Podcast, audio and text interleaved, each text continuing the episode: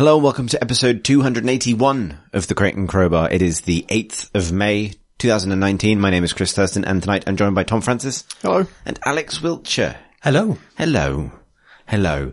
Um, I want to take a nice, gentle, relaxing start to this podcast to explain, um, some, some, some lovely changes, uh, to PlayerUnknown's Battlegrounds in, in China. Quite liked this. And obviously maybe, you know, there's some broader sort of businessy reasonings and, and, you know, sort of, uh, v- reasons why this has happened. But the outcome is, as we were just discussing before we started recording, kind of nice. Uh, so, uh, PUBG Mobile in China has been closed, um, and relaunched as, I think, Game for Peace is, is its title. Yeah. Wow. Um, which. I think uh, now, and and it's uh, uh, you know part of this is it has a, a more a more uh, patriotic cast, um, and it explicitly pays tribute, I think, to the Chinese Air Force. Um, um, but um, in it, and and, and it, is- it's the same game broadly to the extent that uh, players' progress just transfers over from PUBG. So, um, but the, the flagship change, uh, in addition to no blood or, or gore, um, is that when, when killed in PUBG now, players fall down, stand up, wave goodbye and leave. They, they present you the loot box first. don't? Oh, really? So- yeah, so you get the stuff. present.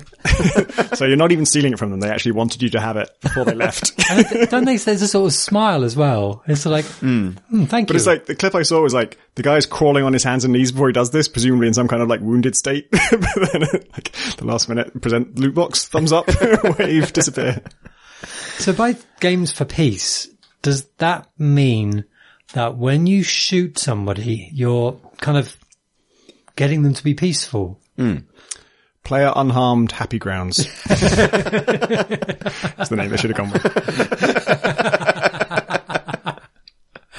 I just think it's quite, I would, um, given that really it is a cosmetic change, I would, I would welcome this as a toggle in maybe all games. Yeah.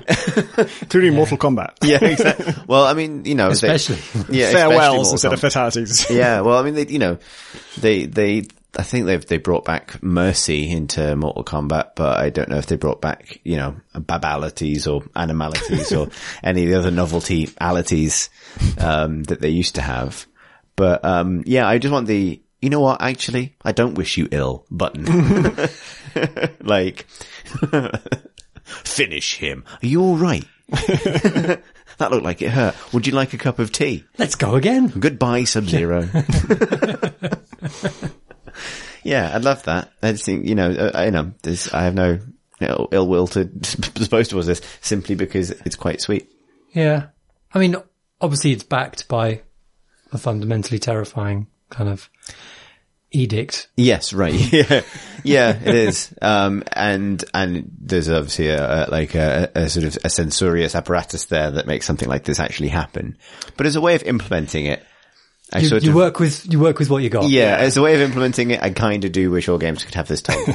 you know, because like, there's not really any good reason why Call of Duty needs to be an 18 in order to furnish the experience that it furnishes, right? Like, and kids play it anyway. So let's take that as the logic, right? Like, kids will play Call of Duty. Parents will buy Call of Duty for their kids. Call of Duty will re- remain an 18 rated game. Why not just take out the, the, the blood and gore and things and replace it with the little, ooh, good job. Goodbye. Was what was that Doom game, Doom like game that was, but like I think it, you may have been Noah shooting animals. but of course you weren't shooting animals, but you were obviously that's what you were doing. I Ark Survival Evolved. but it was a, it was yeah, it was a, it was a Bible game. I can't remember what it was called, and I don't know what the thematic device being used for the. So in Mini Ninjas by the Hitman folks, funnily enough, uh, you are fighting uh, like enemy samurais and stuff, but uh, when you defeat them, uh, i.e. do enough damage to them, they turn back into the forest animals they were all along. And actually they were forest animals trapped in the, in the, Is- Ah, is- the is old that- Sonic That trick. is the old Sonic Oh, trick, right? Like the robots in Sonic are piloted by co- commandeered squirrels and, and shit. so you got to crack them open. are the squirrels, so when you rescue the squirrels, they're they're like good squirrels? They're not They, evil they squirrels. scamper away, yeah. And then at the end I think any- they've been entrapped within tombs. Yeah. tomb Like, but is the squirrel controlling the robot?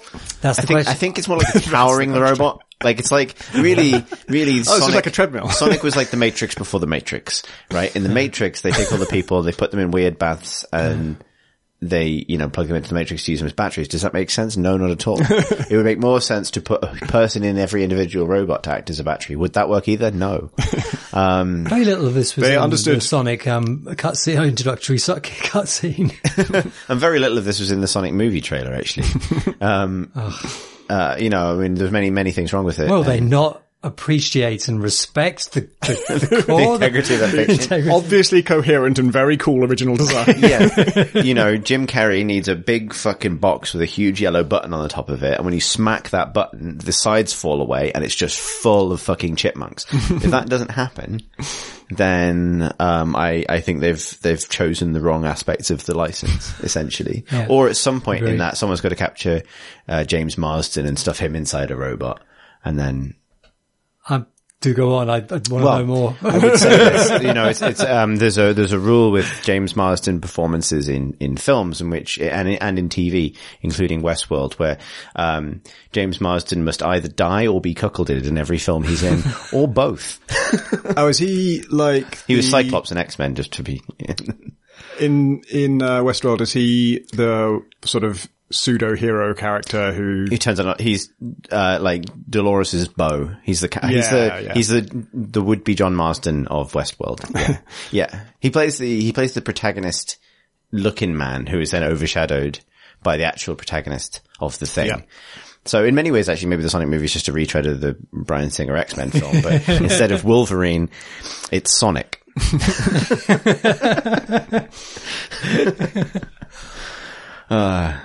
Good. Good. Um, what other news was there? Oh, there was a sort of slightly sort of, well, sad news about that um, that Danish studio what done the Echo game. Ultra Ultra. Um, yeah, I wanted to mention this. They've shut down, um, and I uh, did eventually get around to playing Echo, which is this game that um, it's a stealth game where all of the enemies are clones of you or copies of you in some sense, and you are hiding from them in this kind of almost limitless palace. Like it's all one giant palace.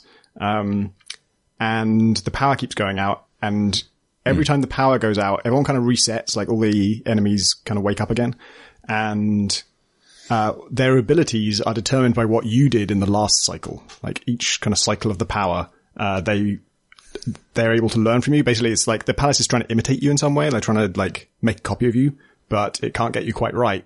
And so it can only copy things you've done in the last, in, like recently. So it's a really interesting idea. And I played it finally, like, um, a month ago, and I'm not that surprised that uh, the studio encountered difficulties because it seems incredibly expensively made and a super high concept that's very weird. And you know, it took me a while to explain it um, just now. And then it also the game itself doesn't get to that for like an hour and a half to two hours. The first hour and a half to two hours is just like a really expensively made like sci-fi movie almost. It is you're walking around, uh, you're in control, but you're just exploring this place and just trying to understand what it is and, and just going down endless corridors and um, it's huge, spectacular vistas and stuff that's really seems really expensive to make. And you're learning slowly about what this thing is and how it works. And there's always backstory about the culture you come from and this weird AI who's kind of a jerk to you. Um, and then like, you know, nearly two hours in, it gets to the actual stealth game where these things are learning from you. And even then I've only just got to like the very beginning of that. And so it's a, like, it's such a weird game because if, if you're in it for this interesting mechanic, which I was, this stuff feels like kind of a, an annoying delay, but is also really expensive to produce. If you're in it for a big cinematic experience, it's going to be weird that it feels like a lavish opening to a sci-fi film, but then it's never, as far as I know, I don't think you ever get out of the palace. I think, don't think you ever encounter anyone who isn't just you again, which is a very stripped down sort of indie type, um, concept where you keep the asset budget low by just having this one area.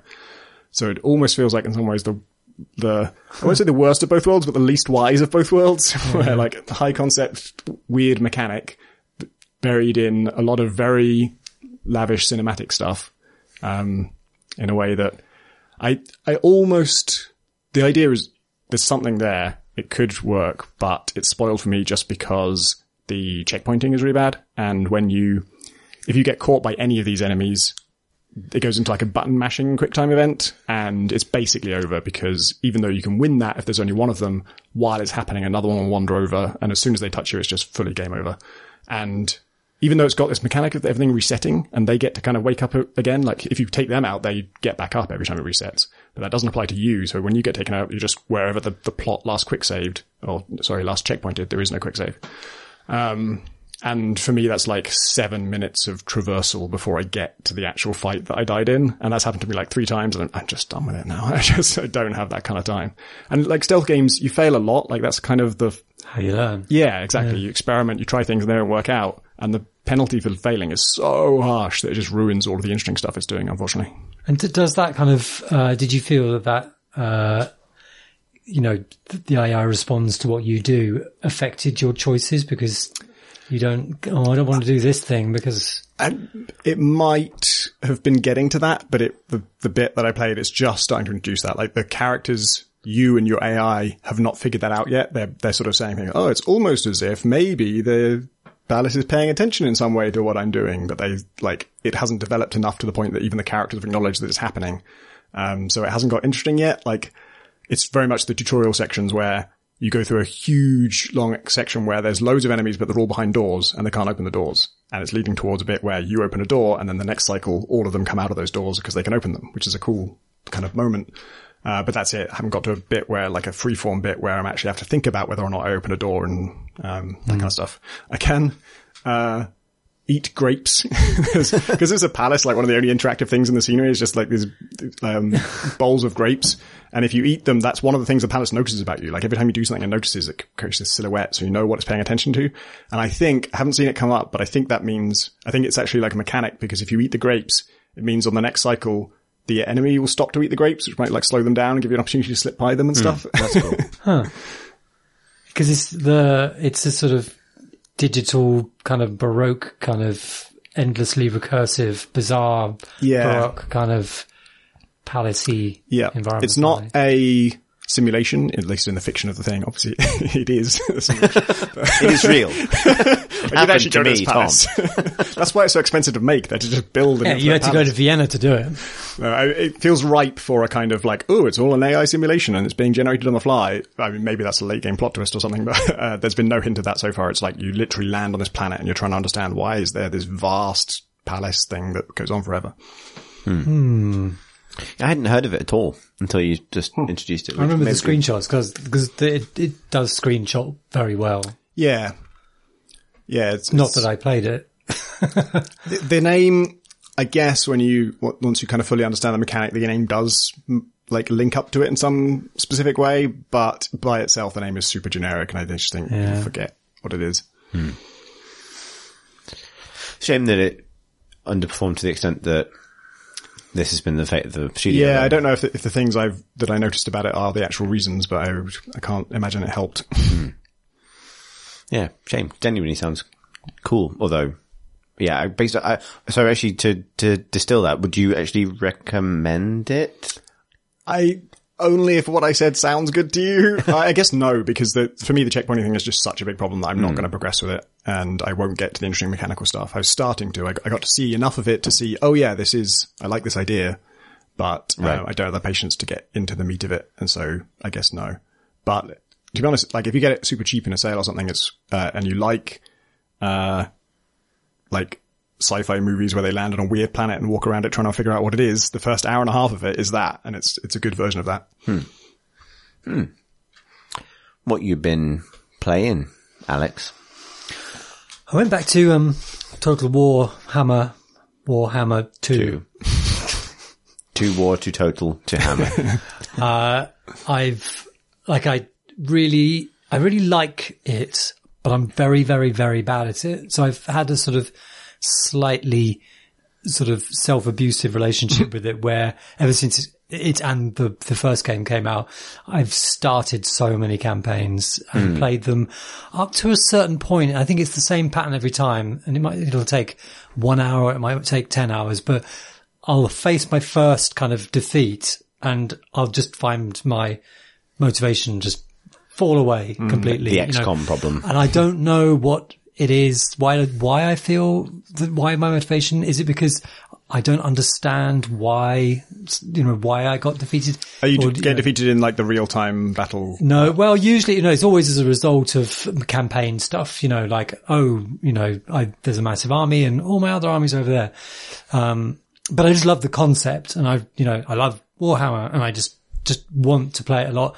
I've also played with my son and, you know, we play together and so he loves that, loves that shit. Are you playing the the new expansion? So no, I'm not. I, but I was inspired by. So I, sort of, I think that this is my most successful run so far, and it's with Skaven. It's with Mm. my um, favourite one. Uh, it's with the the main. I should fucking know. Queek head taker. Queek head taker, um, uh, who is a fighty Skaven as opposed to a uh, technological Skaven or a magic Skaven. Um, but I was inspired by watching um, a YouTuber run of the Kit Claw, which is a Mm. The new character that's just just yeah. come out, who's just fucking awesome, just really fun, kind of looking. Got a little looking painted shit. Ikit Claw just there. Oh, have you? We have to inspect this in a minute. We, we are then- arrayed with wonderful little models. But then you didn't play as them. No, so I, I went back because I, I needed to just remember stuff. Just, just Yeah. kind of, I wanted to play, you know, just, let's just go back. Let's go back. um, and it's been really fucking successful and I've had a really, really, really good time with it. And I actually really want to be playing it right now. It's one of those things and I just felt hours just, just drop away. The only problem is that my son is very upset with me for playing him, playing when I, like, last night at half nine, I had to tell him to go to bed and he said, okay, when you switch off. And I said, I can't switch off. You've got to go to bed. and he was not happy about this.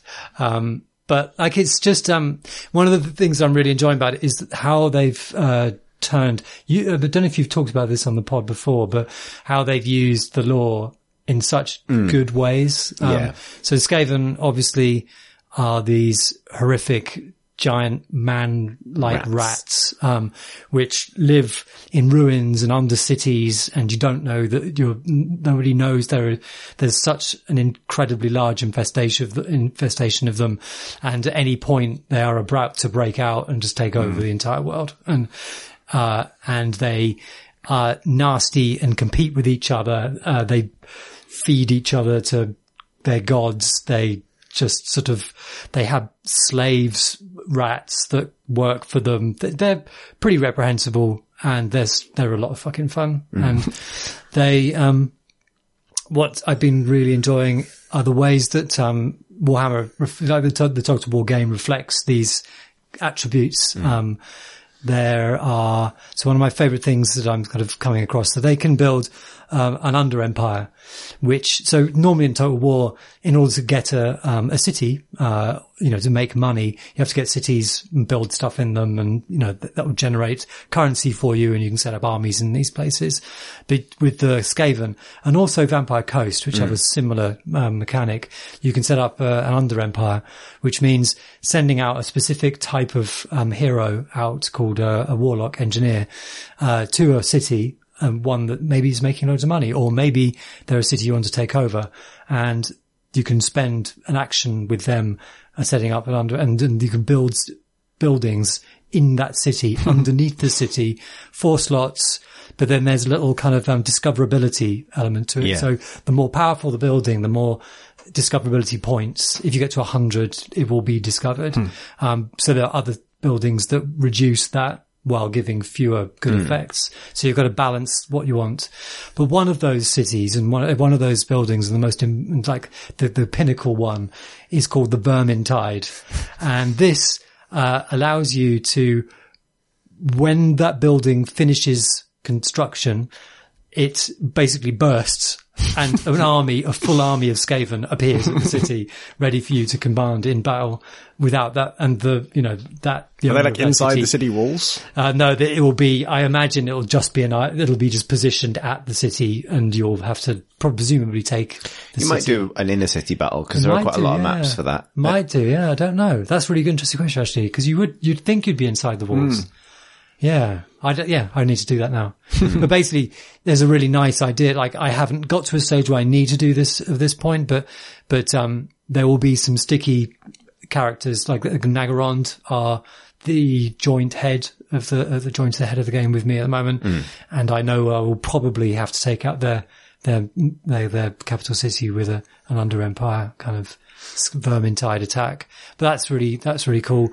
There's this um, food uh, mechanic where this is a, a race that just it's just so much biomass that needs to be fed uh, that you have to also collect food for your empire as, as, as well as money. Mm. The food is constantly ticking down and there are many ways to get food, but when your food supply goes down, everybody starts revolting, you know, your city starts revolting against you and, you know, you, you lose public order, you public, lose growth as, as cities start to starve. And that's kind of a nice thing. And the last one is they have a form of very specific corruption. Like there's a chaos corruption as well and vampiric corruption. The Skaven corruption, um, uh, isn't particularly good. Well, it is kind of good for you because as a player, because, uh, as corruption increases, basically they're filthy rats and they make the, everywhere they go really nasty places covered in rat shit and things like that, I guess, and kind of rubbish. And, um, uh, the longer you are somewhere settled somewhere, the, the greater the corruption in the area. And that reduces public order, presumably the normal people that also presumably live in your cities. Mm. This is something I really struggle with in the, the Warhammer, the total Warhammer games where presumably when you take over a city, it's still peopled by the people. Not in Total Warhammer because there it, are is it all rat? Because there are also rats. restrictions on who can take what cities that's as well. True. That's so true. like you know, and also like a lot of the Skaven, one of the, the other Skaven mechanics is they can build a city in a ruin, yeah. and it's not visible as a city That's to the true. other factions until they discover that oh shit, it's actually so does that mean the Skaven don't like the mess they make either? It, presumably it does. Yeah. I mean, that's the thing about Skaven. That's why I, I, you know, the great thing about them is they have a sort of pathos. There's a sort of like, we fucked it up for ourselves as well. we can't stop fucking it up. But let's keep going. But the only way is forwards. Uh, so, so you get these public order issues, but you get the, the greater the, the amount of, um, Skaven corruption, you get more menace from below. And this is like, so, so the menace from below is, uh, so the Skaven, when you take them into battles, um, they are very numerous. So they have very large groups of, of, of, you have lots of, uh, individual fighters in any unit of swords, rats or Clan rats and clan Skaven rats slaves. and Skaven slaves and whatnot. Um, uh, but they're, none of them are very strong. They're very fast, but none of them are very strong, and they tend to run away quickly. Uh, they- they kind of- Also, fun fact, they get faster when they run away. they do, and that's that's a, like that becomes an important part of the strategy. Like a Yeah. good thing is taking in your lowest, very very cheapest. Then they are incredibly cheap um, units, Skaven slaves. Bait your enemy in with them, and then your Skaven slaves run. The enemy runs after them, and then you get swords, clan rats to kind of Storm pile in vermin, from the, yeah. from the sides and back. It's really the bard and archer I was going to say, I was going to say, cause you just reminded me that like my favorite, like, cause I, I, I, so are you playing Mortal Empires or the, No, just the just campaign. campaign. I have, I did have a Mortal Empires run on the go. so but Mortal Empires is the one where you just load a faction into the full world of Warhammer, which stitches together Total Warhammer 1 and 2. The- but yeah, so uh, Skaven is the only one I finished the campaign with. Um, but my, my, enti- my favorite victory in that entire run was, um, an ambush victory and an ambush, uh, sorry, an ambush battle. And an ambush battle, the idea is you've kind of caught the enemy on the march, so they are forced to deploy in a column, like as if the army is marching somewhere, and you can deploy however you like. on both sides of them. Yeah, on both sides of them, but I chose to deploy just on one side of them with, I think, 18 warp lightning cannons and just Skaven slaves in front of them, which is Bard and Archers. um, it's just Bard versus lightning, lightning railgun. And it was, um, Dark Elves, but loads of like, obviously just the spearmen and stuff. And then like one sort of Dark Elf, like High Lord on Dragon, like at the back. And cause you can sort of like instantly pause and queue an order before they fire. The favorite thing was like everyone charging these Skaven slaves and it being a big mess and then 18 warp lightning cannons firing at the same dragon at the same time and killing him instantly. It was great. It's the Oh, best thing. And like, that's why I love the Warhammer Total War game so much is they, they bend that. Yeah. The formula of what's acceptable or possible in Total War game and just encourage you to break it really. Cause it's like, Yeah, like the, It's the Warhammer, number of right. the number of kind of uh, sort of functions you have at your fingertips any time is great. yeah. But the the weakness of the Skaven, uh, really can be pretty terrifying It's because you're particularly, particularly at the start of the game, you're really susceptible to cavalry and you're really susceptible to enemy missile, like arrow, arrow kind of ranged attacks. Because you don't get ranged attacks really until probably about, I don't know, an, an hour in or so. Like You get like slings and stuff, but they're not that's great. like, you don't even have them right at the very start. no, but right, yeah, gutter runners come a bit later, right? Yeah, So, that's yeah. right. But Do you um, ever get like the ability to ride larger rats for your cavalry? you get to, ri- uh, to, to, to ride Doom. You get a Doom wheel. Doom wheel. And they have, they have Doom flayers now. So Doom wheel is basically a big hamster wheel. Yeah. Um, that generates lightning as it goes. So it's actually a ranged, it's really a ranged attack, but it can run over stuff. Yeah. A Doom Flayer is basically a lawnmower with a rat on top of it. and it kind of does these weird spin things, which kind of disrupts. Yeah. yeah, they they have some fast stuff, but well, Skaven are fast, so they don't. But they don't. but they don't have. Yeah, they don't really have many mounts, and that, and yeah, like No. you're, you're actually the Doom flayers are surprisingly slow, as I found to my cost yesterday. Hmm. Anyway, the um uh, menace from below allows you to uh spawn a, a whole unit of clan rats wherever you like on Hmm. the map at any time. Like, and there's, it's on a slow a, a, a cooldown. But the number of uses of it is defined by how corruption, how corrupted the land is. Yeah. Because they're just fucking everywhere. Yeah. And they just come out of the earth and they are, they will totally harry and just mess up formations. If they've got, um, uh, uh, sort of, you know, artillery at the back, which you just can't get at Mm. in any conventional sense because you got to go through their entire army to get to it. Fucking, there you go. I think that's the thing that's great Menace about from below behind. because I mean, I, I, I, I usually have the same problem you do at Total War games where, you know, you start more, far more campaigns than you finish and you get to the 10 hour, I've stopped having fun Yeah. now. And Warhammer is, Warhammer 2 particularly is the only game I've known that's really fixed that. And I think partly that's theme and just wanting to stick with it, but also partly it's because it, gives you, like, I think particularly Skaven are good for this actually because they have so many mechanics that, you know, they can almost always come back. Yeah. Like Skaven are an army that can, can turn a loss into a, into a victory in a way. Like, they almost taught me how to play Total War. Like, Yeah. I cause I had always played Total War as if you have to, you do have to win every battle. Yes. And actually it is, it is, I mean, it's not, it's never been the, the, the grandest of grand strategy games in terms of complexity, but there is an element of like, um, it's not about the battles, it's about the war, and sometimes just getting off the battle, like, you know what I mean? So, t- Skaven are the, the faction that teaches you that retreating is a thing Yeah. people do.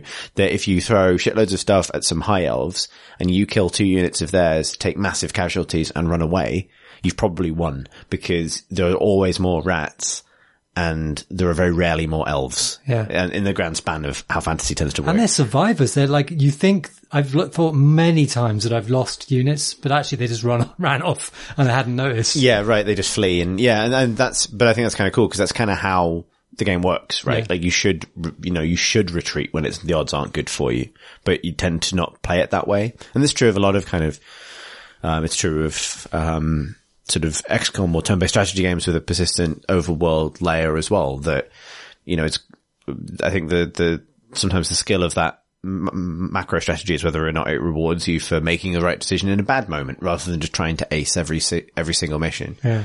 Like, I think there's, I think that's also really helped by the Under Empire sort of elements hmm. of it as well, because my, I remember I played in Warhammer 1, I played as dwarfs and orcs, which both of them came with caveats that I didn't really like. So the Yeah. orcs have this thing where if you're not fighting, they get fucking pissed off and they start getting attrition. And if you're not, so that means you just got to keep fighting and fighting and fighting. And that's kind of then rewarded. If you fight enough, then you get the Waaagh and then you get a free army for, a- for a short, for a powerful free army for a while. But what if I don't want to fight? What Orcs if- may not be for you, Alex. what if what if there are all the the nasty things all around me and it's not a good idea for me not to fucking turtle right now because I'm surrounded by three armies. Thank you very much. Like I don't really want to smash all my fucking orcs on, you know. and with the with the dwarves, they're so they are turtly. Yeah. And I just found it just the grind is trying to work my way up to, you know, where I needed to go next, you know, to expand the empire.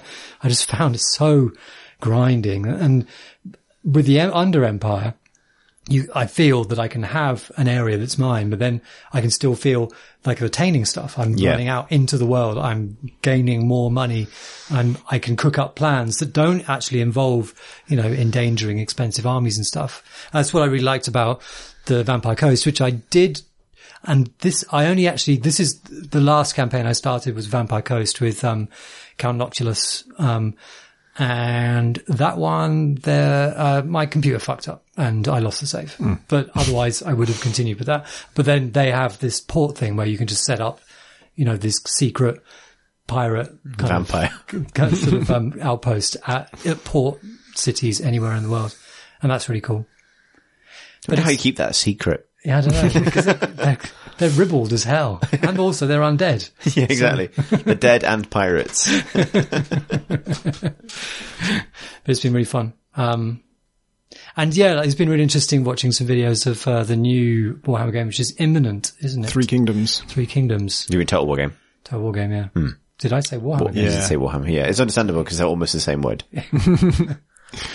And it's, um, I don't, I was saying this to Tom earlier on, but the, um, watching them, I don't know where to look for the information because I'm just so used to the UI in, um, Yeah. Total War. Yeah, I've been watching a few videos of this with no intention of playing it because I've never really clicked with a uh, Total War game. Um, purely because I love the new UI, the, like, and that was what caught my eyes. I was just looking at a clip and I went, wait a minute, it's a Total Warhammer game with, sorry, a Total War game with a nice UI? I mean, I'm sure it's functional, the usual one, but usually it's pretty ugly and this one is beautiful. It just looks Yeah. lovely everywhere. Yeah, there's sort of constant sort of washes of ink, like animating. The tech tree is like stuff. a beautiful Oh. ink painting of a tree with like blossoming text coming off it. It's so cool. Yeah, I played it a little bit at EGX last year and, and really you? liked it. Yeah, because it was just playable to the public last year. Um, and You can do duels, can't you? you can do duels. That seemed good. Yeah. Um, and it's for like heavily, like they're really, really dramatic. yeah. It feels like they kind of played up because there are duel animations in Total War, but they're very conditional rather than being a sort of game mechanic. It's just like if these two characters happen to fight, this will play. But I think if there, I also find it to be quite a lot more lethal with characters as well. That they felt more powerful. Whereas like um, Warhammer does have the issue of like a character is just a powerful unit and they will still just hit things in at their own rate. You know what I mean? You don't have that real moment like, wow, that really wiped those people out. Like Warhammer, particularly with the magic system, it very rarely do you land a spell and you're like, holy shit, look what that did. Normally it's like, whoa, it's certainly taken off a small chunk. Yeah. One man at the back's fallen over.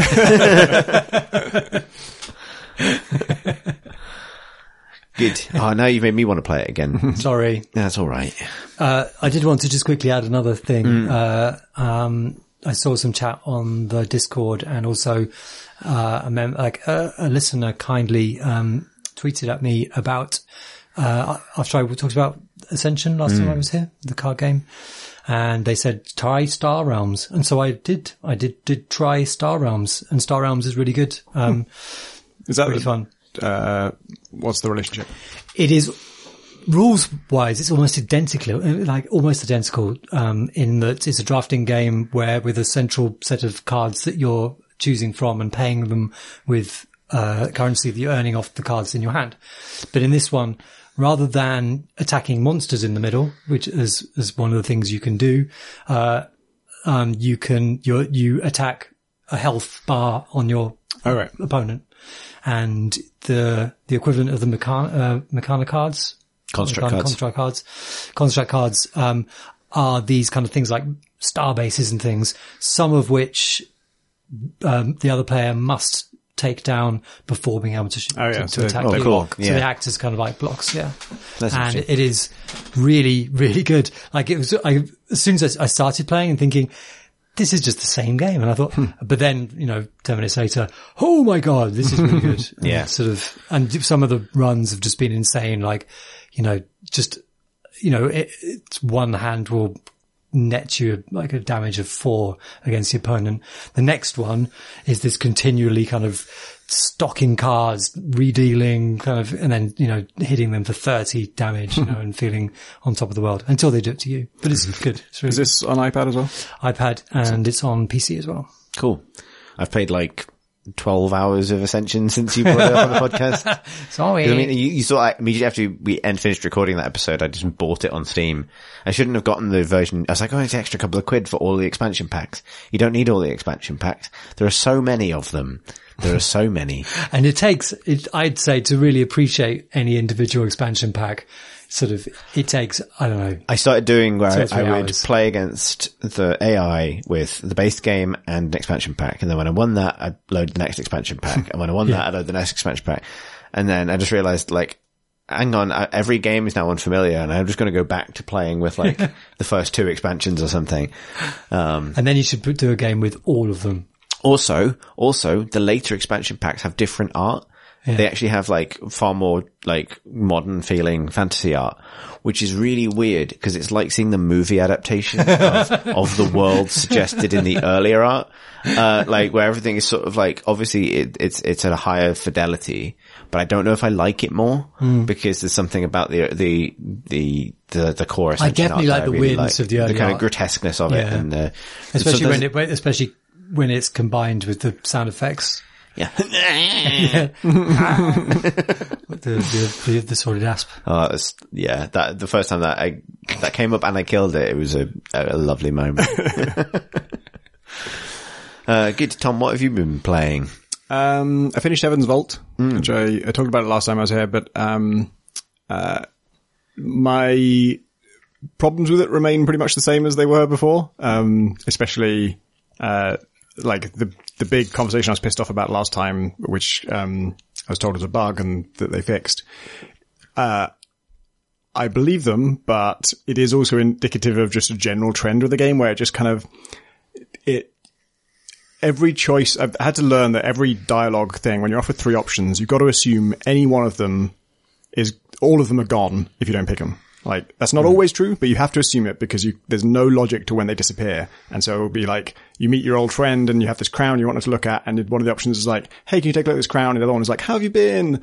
Don't pick how you've been because if you do that the crown option might just disappear forever. This is your one chance. yeah To be fair, that's quite a lot like how conversations really go, right? like it came around. can you never forgot- say that You, again. you forgot what you came in for. then someone else starts talking about the thing they want to talk about, and you never get around to the thing you wanted to say. it's uh, because the, the game is exacerbated with that there is no there's just one save game you can't ever go back to a previous save or anything and it's auto saving all the time so you can basically never undo anything so you li- can literally doom the whole playthrough by just thinking that when you choose option two you might get to ask option three afterwards but if you can't fuck that whole thread is just closed off to you forever um, so that's still frustrating. They have done a bunch of stuff that improves it. Uh, so the river stuff, um, there's now proper fast travel, um, that you, so you can just skip that. Uh, as long as you're going to somewhere you've already been before. Um, Oh, you've got to navigate it to start with. yeah, they did like a, they did, they done two passes at this because the first one was, uh, oh, if it's all unknown rivers, then you can just skip it. You know, ask your robot to do it for you. And I thought, great, okay, that solves the problem. I was playing it, went to a new location, and then on the way back, I couldn't fast travel. I'm like, what the fuck? And I look at the map and the route is just totally different. And like, of course it is, because it's, com- it's a massive one-way system. That's the whole thing about it, is like, these rivers only go in one direction. So your route from A to B has to be completely different to your route from B to A. And so even when you're going back to where you were, you couldn't fast travel because oh, it's all unknown stuff. totally new. Oh, really? Is There it? is a logic to it. But now they've changed that as well. So it's just like, if you've been there before, you can just skip there, which is good. They've also, uh, massively improved, uh, the way that you browse all the, all the text that you haven't translated yet. Like previously it was divided into solved and unsolved, which is actually sounds good, but it's meaningless because um, 90% of the unsolved ones, you've solved them. There's just question marks on it because the game hasn't confirmed that you solved it. Um, what you really want to know is which which are the ones where I'm just missing whole words, which are the ones where I, I didn't know enough when I looked at it last, but now I do because I've discovered other stuff, and now they just put in a filter for that, so you can just look at ones that um, uh, that you can solve now, and that's really cool. Um, so they're doing a lot to to um, fix it, and a lot of my problems with it actually. So I, I finished it now, and I've played it uh, on a New Game Plus. And New Game Plus is really interesting because you get to keep all of your knowledge of the language. Well, you get to keep all the words you know, um, and you still know them when you start again. And because it is so dynamic and it's always pushing you down paths and closing off paths for you, um, another playthrough can be quite different. And the stuff you're finding is almost all all the items you're finding with inscriptions, the inscriptions are almost all completely different on the second playthrough. Like the actual what they what it says on this dagger is different. Um, there are a couple of fixed things where it, what it says is so tied to like what it is and where you find it that it has to be the same. But most of it is just like, oh, this is a new translation. And I think they must be doing some kind of balancing. I don't know if this is just happening naturally or if they're, they're balancing it, but it's words that are complex enough that I can't just trivially solve them a lot of the time. It's like, because I know a lot about this language now and it's throwing more like past tense stuff at me, which I have less knowledge of, um, which is amazing. That's cool that that works. And then, yeah, all this stuff about closing off paths. On your second playthrough, it bothers you less because it's like now I'm, I'm just kind of, you know, steering around. I know, like, you're just less invested in how this one works out. This one is just a playthrough to see, I wonder what happens if I do this and that kind of stuff. Whereas your first time through, it's like, you know, I was really invested in the character and I wanted it to work out in a certain way. And when it was shutting me off from that just because it thought I wanted to do something else, it was fucking infuriating. So yeah, second playthrough is just a bit more chill and they've improved it a lot. So Do you have a sense of how long that first playthrough took you? I don't because I kept, it does, um, uh, we were saying earlier, Alex, that it, like you're worried that if you go back to it, you won't remember where you were. And it does have this kind of previously on thing when you boot it up, but that takes like 90 seconds and you can't skip it. And I don't know, is it loading in the background? I don't remember it loading, being like taking that long to start up the game. And so I would not shut it down. I'd just leave it running because that startup sequence was so uh, Right. laborious. So my Steam playtime says like 68 hours or something, which I'm sure I haven't played it that long, but I left it running a lot in between. I feel like a playthrough would be like 10 hours, maybe. My second one is, has been super fast because I know what, I know where to go and load of the content just turned out to be optional and it's just about discovering the language really. So if you just want to get to the end of it, you can do it quickly if you know where you're going. I must return to it. I haven't Yeah. researched it since, since we first recorded the pod about it. Yeah, same here. Yeah, the language stuff is so good.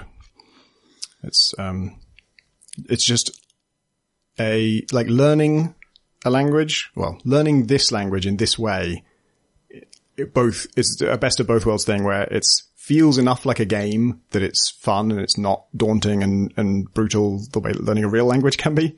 Um, but it kind of inherits the sort of endlessly appealing nature of learning. Like the, you know, it's one of those sort of truisms about life that learning is the one thing that never gets old. Is it always feels good to learn something new, and it does. Like as long as I'm learning new words, I you know have an endless appetite for that. Um, and but it's also not super difficult. you can basically just kind of coast through it. And yeah, I, now I want to play the game I really want to play is Indiana Jones at the Fate of Atlantis, but with all the point and click puzzles replaced with learning a language like this. Oh god, that'd be so just be good. perfect. There's something I, that they didn't, they don't do that they could have done that I'd like to see, which is it's you're an archaeologist, uh, but the game is about information, and so there's an opportunity there to like make a game where you just go and find this stuff and you just read it and you just like the information is what you wanted, you've got it, you could just leave it there. You don't have to like steal everything and then take it back to. And the game does try and you know it raises questions about you bringing this stuff back to this university that's on a very privileged planet and just handing it over to them. But it doesn't really go anywhere in my experience. Like I, I refuse to hand it over to the university because not for any moral reason, but just because the guy I'm talking to, if I say yes to handing over the thing I just gave him, he literally goes to the archives right then and there and it takes him like 15 minutes to come back. And I had some other stuff to show him. it's just really boring to wait. So I just said, no, you can't have any of this. Sorry.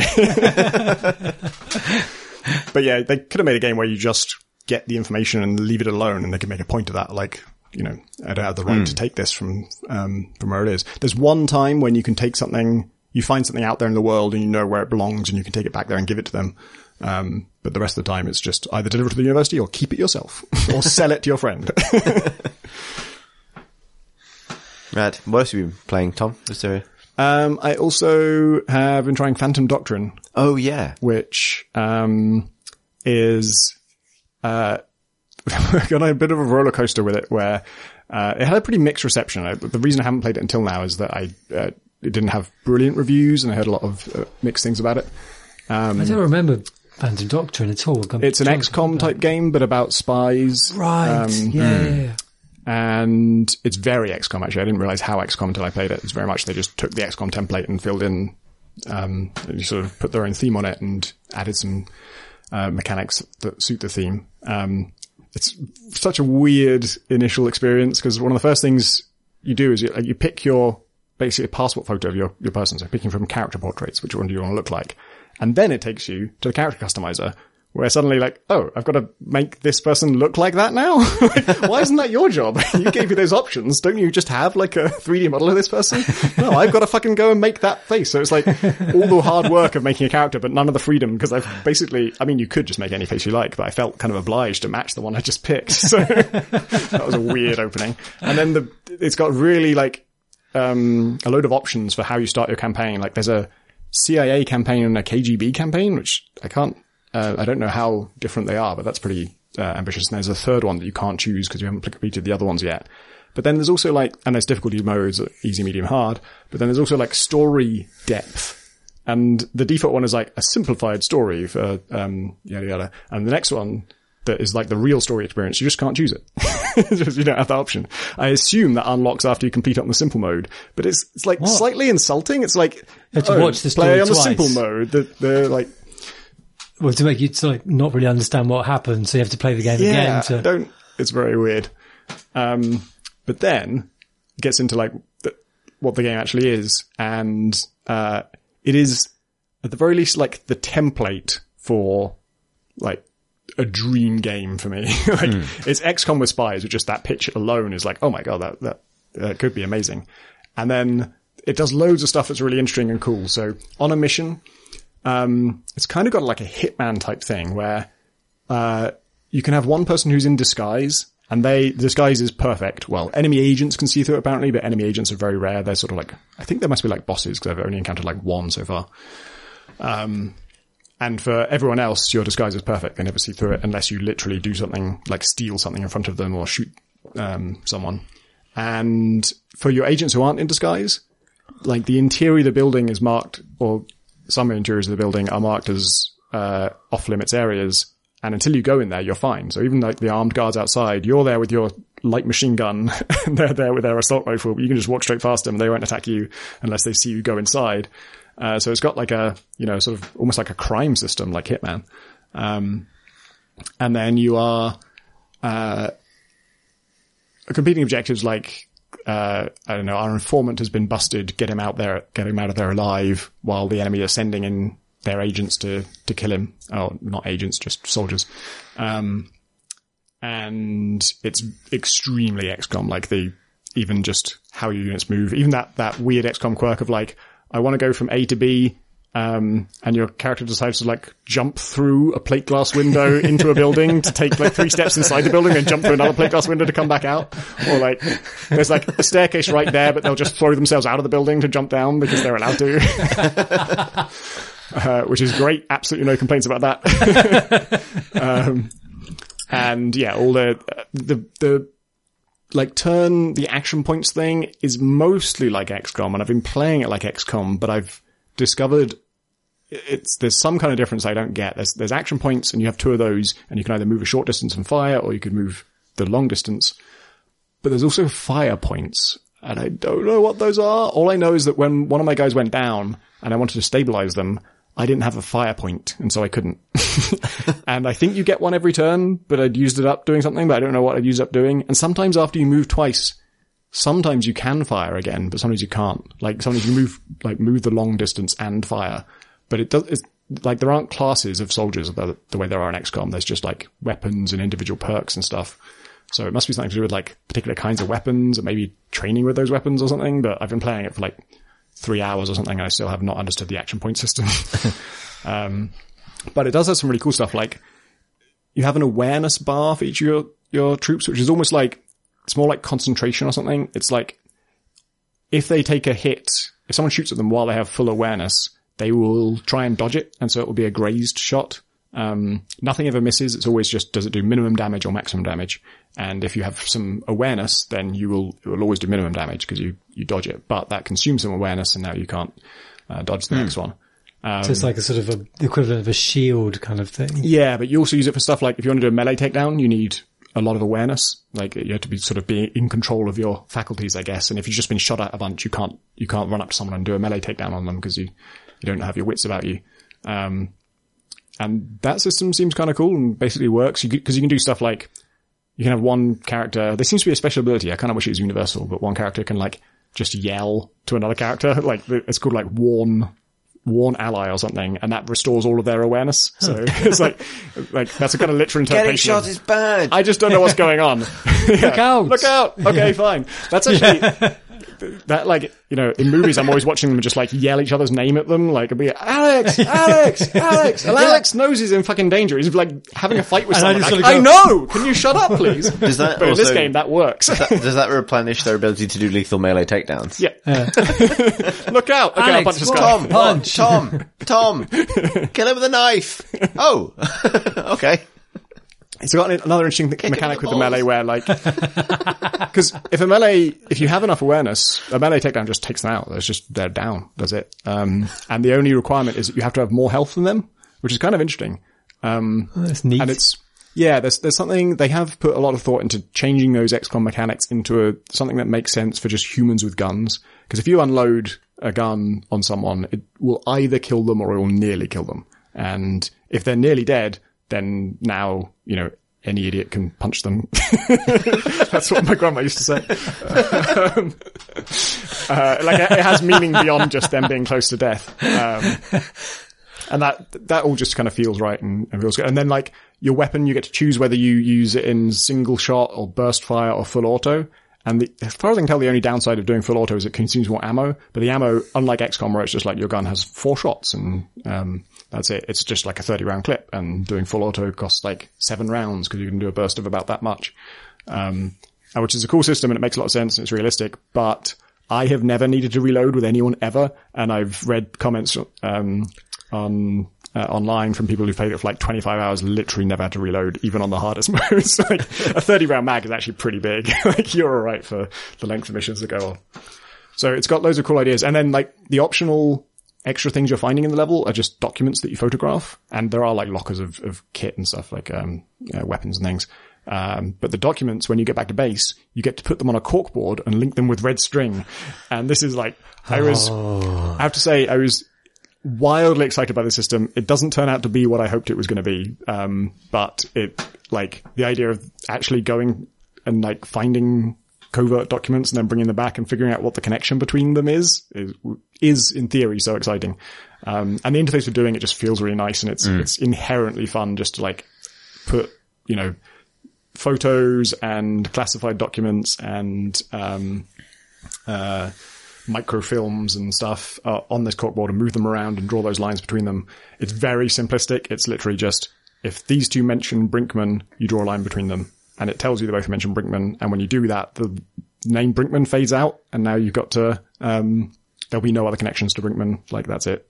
Um, so you- you're not getting leads as to where to find a document. No, I wish quite- there's, it's a mix of like, um, there are some of these corkboards that are like part of the main plot and the documents there are, I think, handwritten for this purpose. And they like, most of it is redacted all the time. So it's like, you only get to read half the document at most. Um, and it's all the important stuff is redacted and there's just some mentions of code names and you just kind of click on those to say, oh, I spotted this code name. And then that, that makes it an association in the corkboard that you can link. Um, and then the rest of it is all proc gen apparently. like it's just the snippets of text that you can read don't mean anything. It's just which code names they mention. The code names themselves are proc gen or, you know, chosen from a giant list. And the connections between them don't mean anything. It's just like, it's, it's, this, the algorithm has decided it needs to come up with 13 code names and about seven of them are linked and they're linked in these pairs. And that's it. So it doesn't kind of mean anything. And it, it's crying out for meaning. Like it's so, if there is a story to understand, like this is such a good way to tell it. If you, Yeah. if the story is actually hmm. there on the board, I'm right here, like, this is me speaking. I don't give a shit about your story in 90% of games and I'm reluctant to read it and I skip all the cutscenes and everything. But you put it on a corkboard and I'm like, oh my god, tell me everything. I will read every word Tell me this about your world. um, so, but that like that is like the promise of that is really good, but also Yeah. supported in the original uh, XCOM, which because you'd be going out on missions to do specific things to provide, you know, get to to to get a sectoid body that you could then investigate, and then which would lead to the next Yeah. step in the story, or Put a bit of red string between sectoid body and sectoid. I think there could be a connection here. I shot that guy and then there's his body here. Aliens? Triple question mark. Weird looking men. Crabs? Question mark, question mark, question mark. That's the Phoenix point. Yeah, that is, yeah. Yeah. You have to make that now. Sorry. um, your base that you uh, that you go to between missions. Um, there's like a, a globe map, which again is way more exciting in theory than it is in practice. Because like the idea of like I don't know, sending people on, send your agents out on flights to investigate suspicious activity in like Tripoli and um, Baghdad and uh, all these places sounds really cool. Um, but it quickly becomes like just rote. It's just, oh, I just do this. This, like when this red dot comes up, I click on it and the person goes there and then they investigate whatever. Um, but then it has some cool stuff like if your agent, if combat does break out in a mission, like you can do some missions without ever getting into an open firefight because you've got one guy in disguise. Um, the others, uh, can potentially just sort of stay outside the building and then like jump in to grab some documents and jump out before any guards see them. Through several places. Yep. yeah, the breaking windows makes no noise, which is great. um, and but if they do get blown uh, and there's a straight out firefight, then that agent their identity is blown, and that means that as they travel around the world, there's a chance they'll be intercepted, and there's you can't use them on recon missions and some other restrictions and stuff, and so you have to uh, pay to get them a new identity, and you don't have to do this, but you absolutely should always, and they should have made you do it, where you can go into the character customizer and just change what they actually look like. So you get to do all their, like, put a mustache on them, and now they've got dark glasses, and change their hair, and make them wear a different, and I, like, again, I'm so willing to engage with this, this is so what I want to be doing. So you don't, like I say, you don't have to do that, you pay the $500 and that just fixes it, but it, you, you can press another button to go into the character customizer, so I always do, I force myself to redesign, even if I just did it like the last mission, they got them blown again.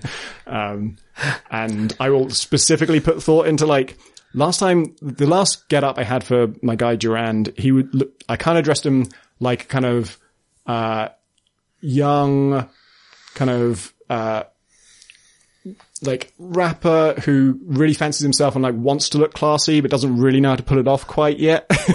and then when I was redesigning him, I wanted to like, okay, now make him look kind of schlubby, like kind of give him much more a low key vibe. And yeah, I want to be thinking about that stuff and figuring out like that's what character customizers are good at. And usually you use them once at the start of the game and never think about them again. And here's a game that where it actually makes sense for you to repeatedly engage with them and Yeah, right. put thought into them and explore all the variety that they offer you. Like, I actually need to create like And eight different versions as of this character. Yeah. So it's full of, it's full of potential and, um, not all of it really comes into play, but I have had a, fun, a lot of fun with the missions. Um, uh, you know, there's, there's a way to do it in a really stylish way though. It feels like Hitman's meets XCOM. Um, and, uh, the game, I think, from what I hear from like people who played it more than me, it's the more you play it kind of degenerates into like you can just perfectly stealth everything and you never have to engage with the combat at all and it kind of get, gets repetitive that way. Um, I haven't hit that point yet, but, um, yeah, I can believe it. It's definitely like the fantasy of it is so much, is so exciting that you, you kind of want it to, um, to work.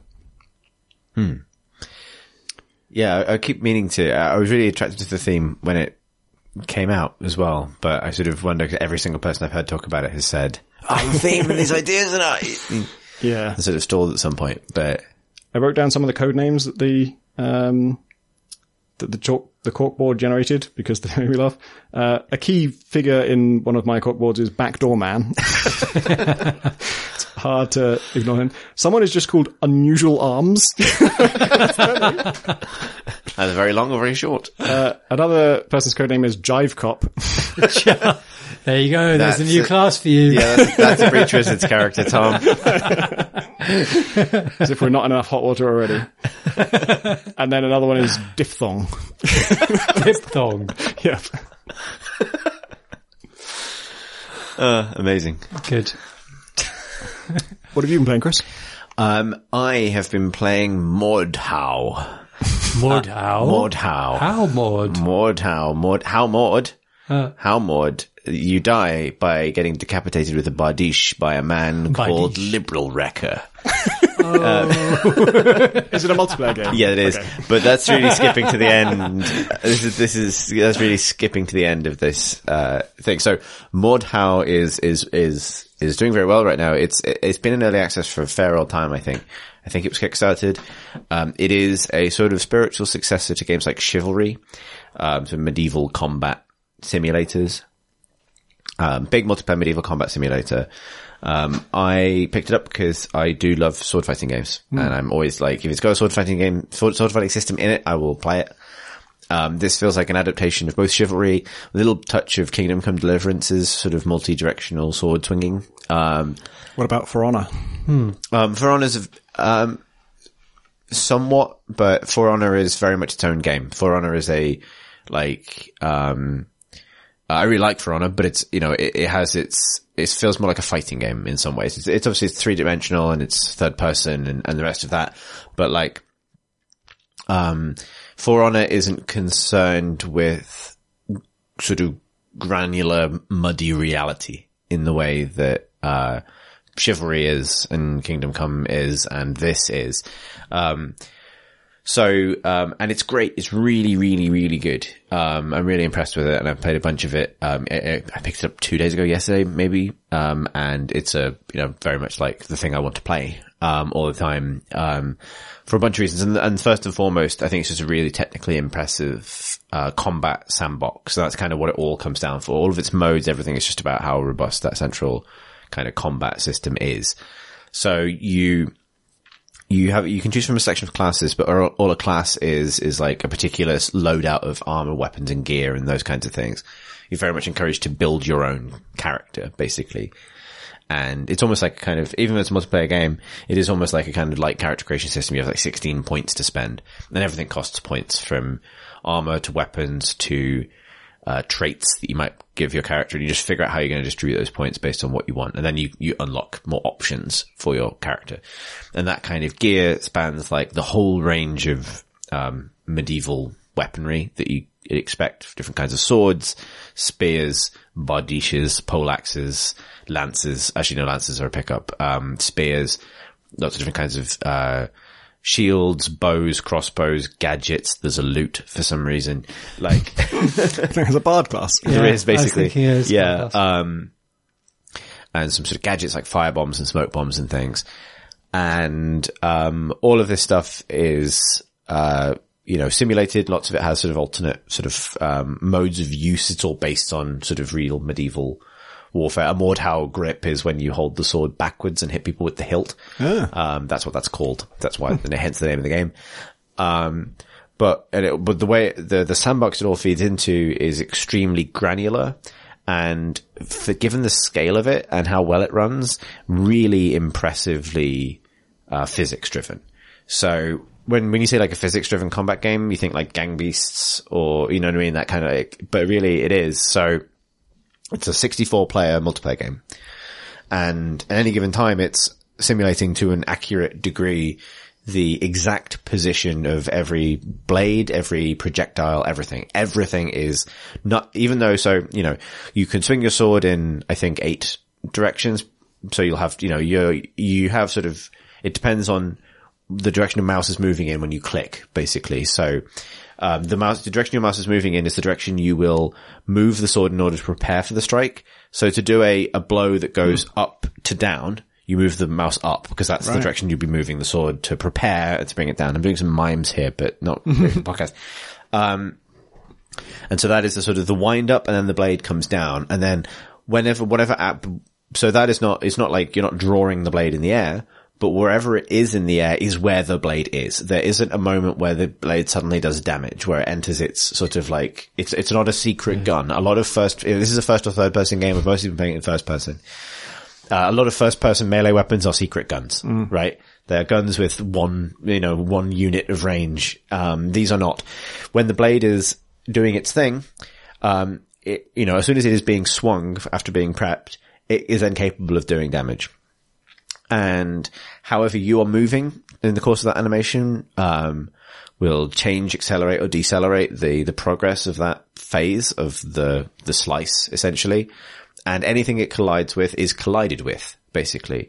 So you can't do an overhead swing in a low, in a corridor with a low ceiling. Like the blade will just bounce off the ceiling above you and it will reset the animation. Okay. So it doesn't like get stuck behind you. Uh, it can do.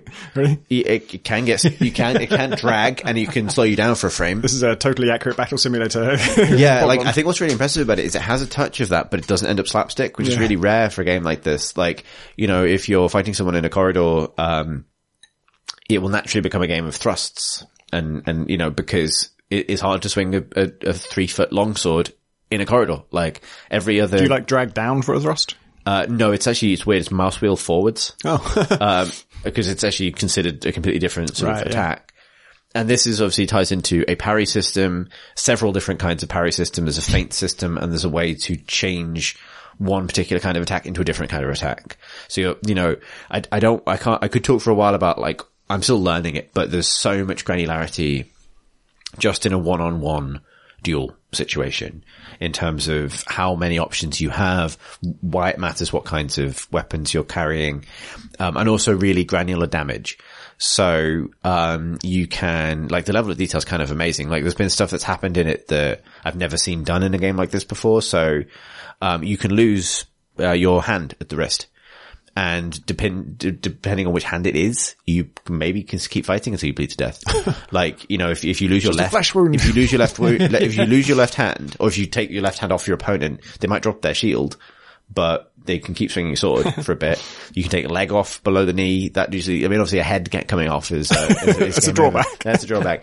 But like, there, you know, it has these kind of moments where something connects at a very specific angle and it feels like right that that's what just happened. It's not like, you know, obviously it is just factoring in like headshot damage and things like that, but, um, there's, um, a real sense that, you know, blades coming at each other from a certain angle will clash in, in midair with each other. There's a parry system which is a little bit more forgiving than that in terms of what it allows you to do. There's also a stamina system and a health system. So you run out of health, you die. But if you run out of stamina, which is basically, um, it's really nice. It's, you, it costs stamina to, to block stuff and it costs stamina to attack if you miss, which is really a nice system because it means that it costs you to swing wild, but it pays off if you land every blow. You can keep fighting for a long time, which feels right.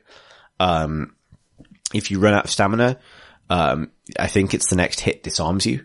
So your weapon falls to the ground and you can pick it up. Um, you can also pick up it's kind of nuts. Like I had this crazy moment and I've discovered a lot of these systems. There's a tutorial, but I've discovered a lot of these systems just by kind of playing with it. Um, I made my own character and, and he carries a, a bastard sword and a, um, uh, a targe shield, like a target shield, like a little parrying shield, which unlike a lot of shields can't be held up constantly. Normally, like if you're parrying with a weapon or, uh, if you're parrying with a weapon, the parry window is like a flash. Like you, you, you right click and then you get this sort of moment of, as long as you're angling, angling it correctly, the ability to, to turn a blow. Um, most shields, the exception, they allow you to hold the shield in front of you, apart from this one, which allows you to just bring it up quickly, but it does cover a wider surface area. So it's useful for that reason. It's also useful because if I'm using my bastard sword with a two-handed grip, it goes on my back, and while it's on my back, it's still a shield. It still does all the things a shield would do. Um, it's just on my back, which is actually handy, and I'm paying some points for that, which could also be a trait. Like that's a cool trade-off. Really like that stuff. Uh, but I had this crazy moment where I was like, um, uh, running towards this sort of postern gate and a castle, and this other like heavily armored knight runs out towards me. Then he sheathes his sword and pulls a dagger and throws it at me. And I managed to sort of like pull up the shield just in time, and the dagger sticks in the shield. and then I noticed that the dagger had the interaction glow around it. And I, so I just pressed the use button and I take the dagger out of the shield. Now I have the dagger. and then I threw it back at him. and like, I didn't hit, didn't land it, but it was like, holy shit. Like, I noticed that sometimes arrows stick in you if you get shot with an arrow and it's glowing. And it's because you can collect it. Like, it is, it like that. Thanks for the loot, asshole. didn't even have to go bend over to pick this one up. um, and there are so many like little like details like that which aren't easy to simulate. Like to have you know a, a an object sticking out of a player be a collectible, um, be treated the same way by the game is is is really neat. Particularly because it's a it's a very good looking game. It runs in an Unreal Engine. It's it's very detailed. You know, nice lighting. Um, and it runs really well and it is simulating these big battles. So there's a, um, a battle royale mode, which, uh, is an entertaining total shit show. Um, in that you just find these little treasure chests and you kick them open and you just find whatever's in there and you try and kill people with them. um, and it takes a little bit too long to load, I think, so I don't really kind of enjoy it. Just as like, it's, it's addictive because all battle royale is addictive, but the meat of it for me has been sort of, um, I think it's getting a dual mode eventually. Um, at the moment it's this mode called Frontlines, which is basically Battlefield. It's basically fantasy Battlefield. It's control points and tickets and stuff and siege weapons and she's got catapults and there's a class that can build stuff so they can build barricades. You can play as an archer if you like, which just feels completely different. Like you're so vulnerable, but you hang at the back firing arrows into melees. Um, and then the rest of the time it's this mad, you know, huge, just vast, um, multi-man melee that's going on for, takes a while, like a match can take like half an hour and it's attritional and really interesting, partly because it has friendly fire. Because that system wouldn't really work without it. There's a trait you can take called friendly, which means that you take less damage and deal less damage to your, from your allies. And it's basically kind of recommended for new players because when people start running in and swinging their swords, they don't realize that like when I talk about the entire arc of the sword mattering, like I remember like one of my first like really great like, oh yeah, got that guy thing was like coming in, parry, parry, parry, swing my bastard sword and a two-handed grip and a huge arc to take his head off and also took the head off the ally standing next to him. So I gained 100 points for the enemy kill and lost 100 points for the friendly kill. Um, like it will fully, you know, fully let you do that. Um, and so that means that what starts as this, I think quite unfor- it's extremely unforgiving. Like you die very quickly. You know, you might choose not to wear a helmet to save some points or to stay a bit lighter so you move faster, but then arrow hit you in the head, you've died. Like, and there are so many things. How does it deal with um uh, armor? Like, is it just mitigate so or it's uh, light, medium, and heavy armor, and it, I believe, um, it, it responds differently to different kinds of damage. So you can have like hammers and maces and things. They do better against heavy armor, but they also stop when they hit something, whereas a sword doesn't necessarily stop when it hits something. So like a sword can cleave through several things before the attack swing stops whereas a hammer stop connect, stops on mm. connection with the first thing it hits. Um, armor also slows you down. So like I've opted for wearing like a medium helmet because I don't like getting arrows in the head, a heavy breastplate, and then light arms and legs so that I can stay a bit quick and I can take a risk if someone chops my legs out from underneath me, but it's kind of worth the balance. And it's kind of cool making those You look like a sort of barrel with sort of arms and legs. No, actually, the, the cosmetics are quite nicely matched, so you can kind of create a look that looks about right. Like I look like a sort of Norman knight now. um, but, um, but yeah, so you start off sort of just running around, and accidentally hitting your friends a lot and, um, being very confused and getting killed quickly. There are also horses, so you can mount a horse and ride around, uh, murdering people from horseback, which, uh, feels great, you know, landing a, a, sword swing and taking a head off. Um, but then you eventually realize the sort of the strategy of like, this mobile sort of front line of battle. Like, unlike a lot of melee games, it actually does manage to, I think, maintain a sense of where the front line is at any given point. And there are obviously flanking maneuvers and things, but no one wants to get ganged up on. And it's, so it's almost like in terms of, so you have this, you tend to stay. You have this, yeah, you have this very, um, extremely granular and detailed ground level. I mean, this is a little bit like chivalry, I suppose, but like ground level, uh, sword fighting game, which makes, is, is interesting even if you're just fighting another player in a completely isolated environment. But when you suddenly got like 30 players around you and it's constantly breaking out into like one on ones and two on ones that maybe end in a death, but maybe just reset and people are sort of vying for these openings and things. It's really, really exciting. And it creates these moments as well where if you manage to momentarily beat the odds either through just playing well or a bit guile, you know, there are tricks and traps. You can like bear traps. There's loads of other gadgets and stuff you can do. Like um, you know, like trying to sneak, like crouch and sneak around back to try and get into their archers and just start like chopping up archers is, can be really fun. Um, I've managed to win like one 3v1 ever. So when I was on my own against three people and that feels amazing because you're sort of trying to parry everything as it comes in and then like jab to kill one of them. And it feels properly like Game of Thronesy actually. Hmm. Like that's the, the, sort of the, the vibe. It feels really good when that happens because also it means that you've sort of beaten the odds at a particular corner of the front line and then everything else sort of like pushes in behind that. The downside to it is in the time I've been playing it, I've never seen the team that gains the early advantage lose. like it does feel like a very one way slog and I'm not sure how you come back when you're sufficiently behind on tickets and respawns essentially for your team. But so far, um, I am really, really enjoying it. Um, the only sort of downside I attribute to it and, um, I, I sort of, I get the impression, like, I don't want to totally say, like, it's sold like half a million copies already. Like, it's done really, really well. And not every single one of those people is going to be a bellend. um, but, uh, it has a bit of a toxicity issue in chat already. It's very, very prevalent.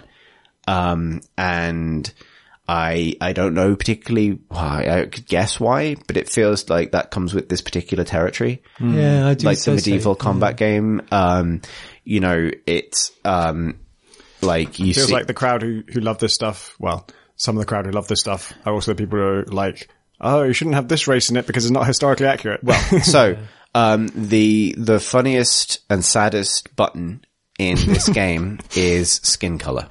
You literally press skin color for your character because it has character customization and you get eight little blocks to, of color to choose from and all of them are white. heard it.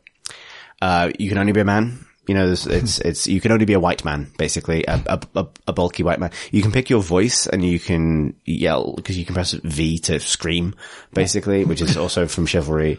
Um, and there is one voice that's called Foppish, um, that you can, um, where, which is the best one. And so, cause, um, because it is, you know, sort of like lightly camp English lord. Um, so you can run around sc- screaming, dodge this, you bastards! um, which, um, is worth doing if only to kind of like try and take away from the kind of hyper macho. Is it American? uh, no. Um, I don't know exactly where, I don't want to, I don't want to guess, basically. Um, but yeah, like not to, not to pussyfoot around it. Like I wasn't joking at the start when I said that I've literally been decapitated and then seen the anime avatar come up with the, with the username of my killer being literally like wrecker of liberals.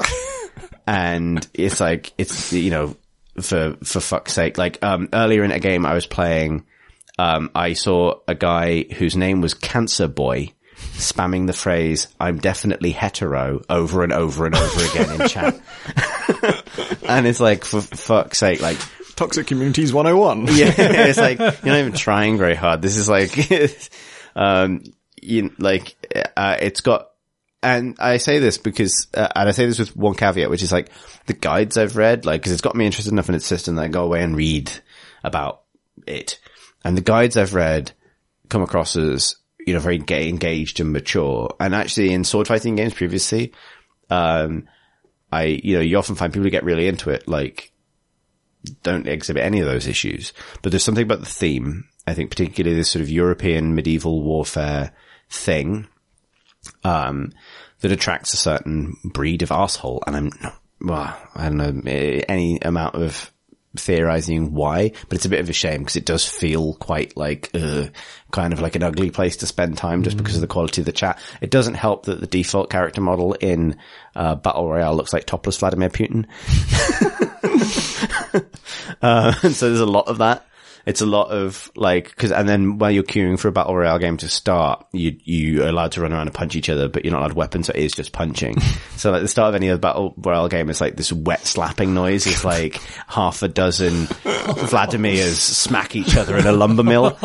And then you load in and then like a man called, you know, like fucking, you know, Wang 69 Megaforce skin throws a spear at you and then it's over and you load for five minutes. Like it's not, I really want to recommend it.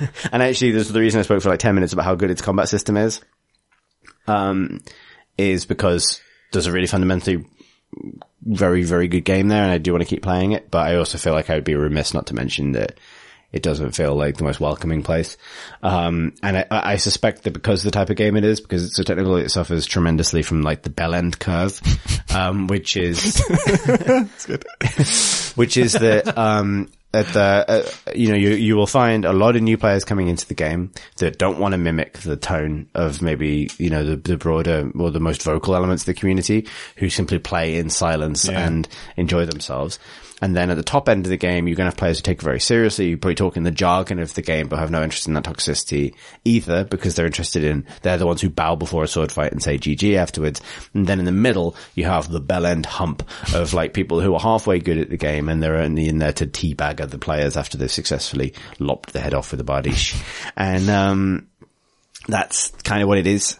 But I also can see why it's been so successful because it feels like the promise of that kind of really kind of granular, um, sort of sword fighting thing, lots of blood and gore and mud and that kind of low fantasy, not low fantasy because it's historical, I suppose, but you know, that feel is, is very, very well executed. Like, um, it almost feels like if it just put, if someone had just layered a, a Game of Thrones skin over it, they would have, um, maybe profited from being able to detach it somewhat from the kind of uglier ramifications of its real historical reference points. Yeah. It's like Battle of the Bastards.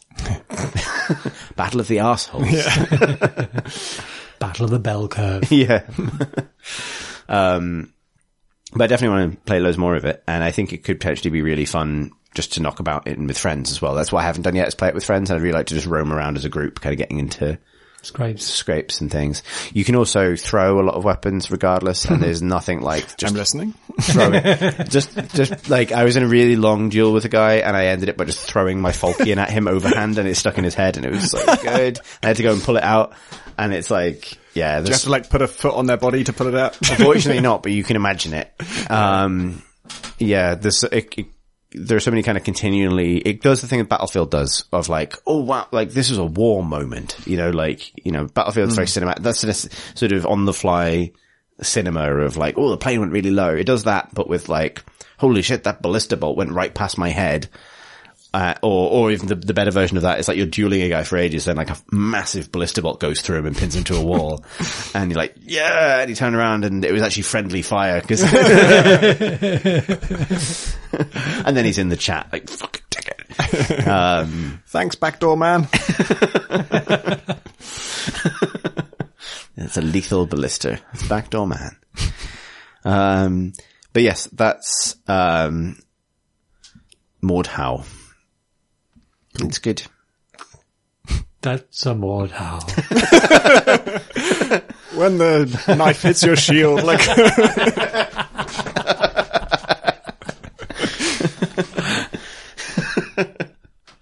I was- okay. Take another drink. tensions are bro. Chris, should we do some? I didn't actually take a drink. I only pretended to take a drink. Checkmate. Regardless, Yeah. Should we do some questions from I questions? suppose we must. We have a lot of questions because we missed a week. So apologies if we don't get to your question, uh, in the time that we have allotted for this process. Also, through the selection process, we've managed to guarantee that more than half of the questions we're going to answer are not about cutlery. um, Ollie writes, Hi all, I'm doing my PhD on how religion is depicted in works of science fiction, including a few sci-fi video games. So far, I've looked at Mass Effect, Dead Space, and Subsurface Circular. As I do my research, I'm realizing that religion is something that a lot of games tend to shy away from, apart from its frequent portrayal as an antagonist, in the form of some kind of evil church faction. What are some of the most interesting depictions of religion in video games of any genre? Are there any fictional religions in games that have stuck with you? And do you think there's room for game to, games to explore religion in more interesting ways? Personally, I like to see more occasions where the player can actively engage with religious ceremonies, rather than remaining a passive observer. The recent indie game Ritual of the Moon comes to mind, which was featured in Alice Bell's diary on RPS. Thanks for the tasty pods, Ollie. It's a good question. I was immediately thought about, um, especially with the um, reference to Ritual of the Moon, uh, Michael Brough's uh, Vesper Five, uh, which I really, I really, I played it daily for a couple of months, really, as a sort of like a. Did you do you know? Do you know? No. So there's a game where you get to move. It's a sort of, uh, you, uh, it's like a grid based game and you get to make one move, like a single tiles move in any direction, uh, on a day. Right. And then next day you can move another, move again. And It's like a daily see, challenge, but it's like a daily challenge, but like one action. Yeah. And, um, you'll see kind of things to look at and the interactions are minimal as in you'll see a flower and you go up to it and you'll just see and when you finally reach it, you know, two weeks later, uh, it will just show you a close up picture of that flower and that'll be it. but there's something about its slowness, which is really related to games like, um, Animal Crossing, which kind of hint or involve you in an incredibly simplistic world, but expand it by just restricting it, you know, and, you know, according to the course of time, uh, that it felt like a ritual, like, like a, a, something that, that has a meaning outside itself and something that one can devote oneself to. And like, obviously its name Vesper is kind of quite an explicit relation, you know, explicit, um, reference to, To mopeds. to, to, to, yeah, to mopeds, yeah. um, but that was the close one. Like, you know, as soon as well, the, the, the first few sentences of the question, like the first thing I was sort of thinking about was like religion games worlds, like game stories aren't very good at religion because religion has to involve the player. Like the, you know, you have to, it's hmm. about belief and it's about long-term relationships. But of course games can construct belief and that you do need to, to apply a sort of sense of, of, of kind of like willingness to kind of comply and, and to, sort of put effort into something outside of oneself in the same, mm. in like Vesper is a sort of like a, like a really sort of chiseled kind of perfect example of, of that. Like, you know, playing a daily challenge or an MMO, like there is a sort of a, a ritualistic element to it. I think what you kind of miss is the sort of the belief in the sense of the game giving you an answer to existence that you know, or maybe maybe they do. Like it, games don't to me, but maybe they did once. I, I don't I don't remember that. Yeah, it's interesting. The depiction of religion in games, now that you mention it, it can only really depict a religion you don't believe in, right? It's always, if it's a fictional religion, it's, it's never going to be one that the player themselves, uh, you know, is a believer in. And it's unlikely that the game itself is going to convert you to their religion because it's a thing they fucking made up for a video game. So it's going to, uh, not hold that kind of weight. Even if, even if they, you know, even if it was incredibly well fleshed out and had a like, sort of good kind of message and a code to live your life by, just the very fact that it's in a video game is going to, uh, you know, make you be extremely skeptical of it. And so they can only ever show relig- religion from an outsider's perspective. And I don't know, that, that's interesting because as the questioner notes, that's usually kind of vilified. Like if it's a religion that the player doesn't believe in and the developers don't believe in it either because they just made it up, uh, it's kind of a false religion by almost by definition. Like whatever it's, if it's saying some factual thing about the world, it must be wrong. Um, and so it's, it's an easy thing to vilify. I wonder if there's anything more you can do than that. I mean, you can make a sympathetic religion where like the, you know, what it's teaching people is a generally positive way to live. Um, but in terms of its, its like story about how the world was created and gods Yeah. and things like that, it's always going to be, here's a lie. Yeah, I think um, I can think of a few examples. Like I think um, Tides of Numenera has a lot of, as in the second Torment game, has a bunch of really cool sort of uh, ritualistic set pieces and things because that f- fiction is very much about people finding weird ways of engaging with ancient technology and, and so it is sort of a sci-fi universe, but the the way that manifests in the present for a lot of characters is various forms of sort of ritual and faith. And again, it's it's not going to sort of convince you to adopt any of them, but there's a bunch of good sort of philosophical positions adopted, and I think those particular types of games are very good at that, like adopting a philosophical position and attaching a character to it and giving you an opportunity to have a dialogue with it. I was thinking about it, and actually, I sort of agree with what you're saying that like you know, the player's not going to believe themselves. I think a game that has at least allowed you to effectively role play that if you want to is Dragon Age Inquisition. And the reason it works is because if you, you know, this kind of depends on you. Um, so in that game early on, you, people start, something miraculous happens to you and people start to believe that you must be some kind of messianic figure and the choice is given to you about whether or not, well, how you feel about that. And based on the kind of character you've built, you can also uh, say whether or not your character shares the faith of the people who believe that. Because obviously, if you are a messianic figure, you're a messianic figure within one particular faith in the world, and you could easily be from a, a background that you wouldn't even have that faith. So why would you believe this? But you're allowed to, you know, role play that and, and make choices to that effect, how you feel about it. And nonetheless, you have to engage with it quite a lot.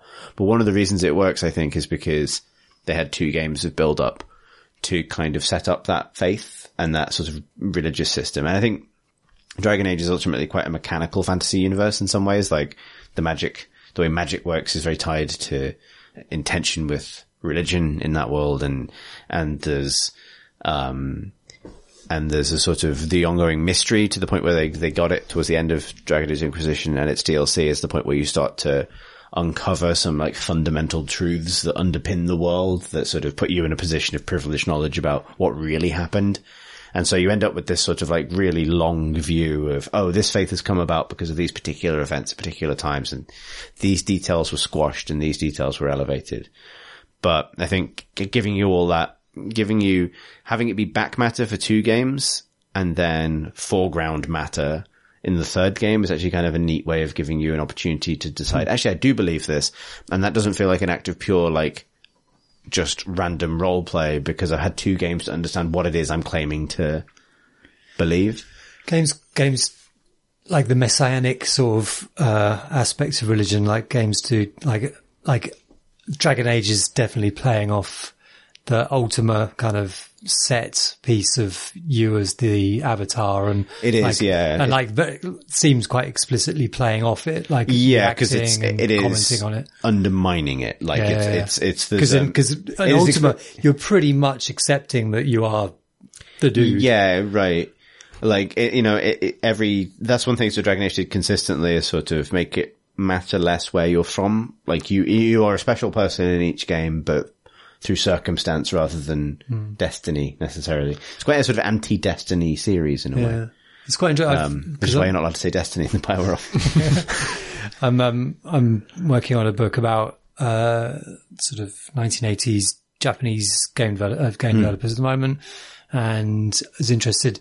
A lot of the RPG developers, like the people who founded the R- JRPG back in the sort of early to mid 1980s, um, they were all responding to Wizardry and to Ultima, and quite a lot of them sort of just happily took a lot of the signifiers of, of, of messianic signifiers that were in those games, um, and made them explicitly Christian, you know, reference Christian things. And when a few of, not many of them, but most few of them were, uh, localized into English and a lot of that had to be stripped out because it was too close. Like, you know, there are references to Satan and stuff like that, which just doesn't, you know, especially in, in those days, like just didn't translate. Yeah, very well. yeah. It's really interesting. I, was just going to say, um, uh, oh, did, did you want to? Uh, No, no. I was going to. The there's um Six Ages, uh, Hmm. which still isn't on PC, but Six Ages is very much about interpretation of religion, like uh, about Dragon, about King of Dragon. Pass is on PC, right? Uh, yes, it is, and I guess actually, yeah, no, that does have shitloads of gods. Actually, this is Yeah, it's the got a lot of fucking gods. same shitloads of gods. And I've worked with myths. all ants, let me tell you. Yeah, And actually, yeah, it's the same mythological space in Right. in uh, in Six Ages. So yeah, it's the same point where you are interpreting myths and you are thinking about what they might have be actually explicit, like what things happened in history and Hmm. what. Dragon Pass has a thing where you need to learn Yeah. this basically kind of the scripture of what happened in the gods because at some point you're going to go on a vision quest kind of That's thing. And during that, you'll be asked, Oh, you're in this situation. What do you do? And the correct answer is what that person did do in that situation Yeah. in the scripture. Cause you're kind of reenacting if you it. don't remember it, you're fucked.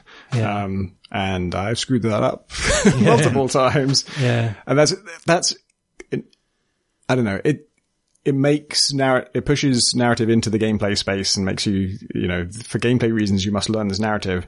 It's a bit of a gun to your head approach. it's like, fucking read this shit or we will kill you. Yeah, read switch in and we're going to ask you questions about it. Yeah, whereas like the corkboard thing I was talking about earlier, the Phantom Doctrine, the ideal of that is that you're naturally motivated. Like, I want to learn this stuff because it will let me do this extra thing. But in fact, you're just clicking on all anth. Yeah. And it's just showing you all anth. links to, links to Backdoor Man.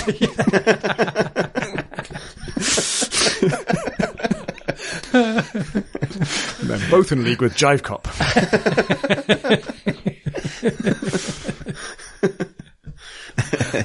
Um, I was going to say, I, I imagine I have mentioned this a, a kabillion times, but in just uh, and Mass Effect was already mentioned in the question. Um, but I remember it really striking me at the time when I played Mass Effect One when I was twenty. Um, that like I had never seen a, I'd never had a played a game where there was a Christian in it, and they were just Christian. They weren't space religious. They weren't made up religious. They were simply religious in a way that people are religious. And I thought that, I mean, I, you know, I haven't played a game for a while, but that's Ashley Williams in, in Mass Effect 1 will just Right. explain to you what, that she believes in God. And, you know, and you can even say to her, like, does the fact that we're flying around a spaceship with, But look at the dinosaurs- sun. We're going past. Uh, and she goes, nope. And it's kind of like, Well, that solves that. that- well, but it's like, you know, you kind of, it's, it's a rare example, I think, and it's one of the reasons I like that character so much, but like, of, of a game just saying like, you know, people have faith and it's not really there for you to pick apart and challenge and decide, you know, to like demand that you get told everything about it. It's just a sort of fact of people's lives and it is part of a longer relationship. I think that's one thing it does quite effectively is evoke the sense that this is a person with a history that precedes you by a li- by their lifetime and hmm. as a result they carry with, they come with relationships that you are not there to fix, which is, or not always, By the way, don't always do that. They often, you often, you know, you arrive in people's lives as the messianic figure Yeah. who fix every Including single the Mass Effect series. yeah. If, you know, Mass Effect 2 had this problem. I've talked about this so much, but like, it's one of the things that's good about Mass Effect 1 is it doesn't ask you to fix everybody in quite the same way. And I think Ash is the, is a good example of that.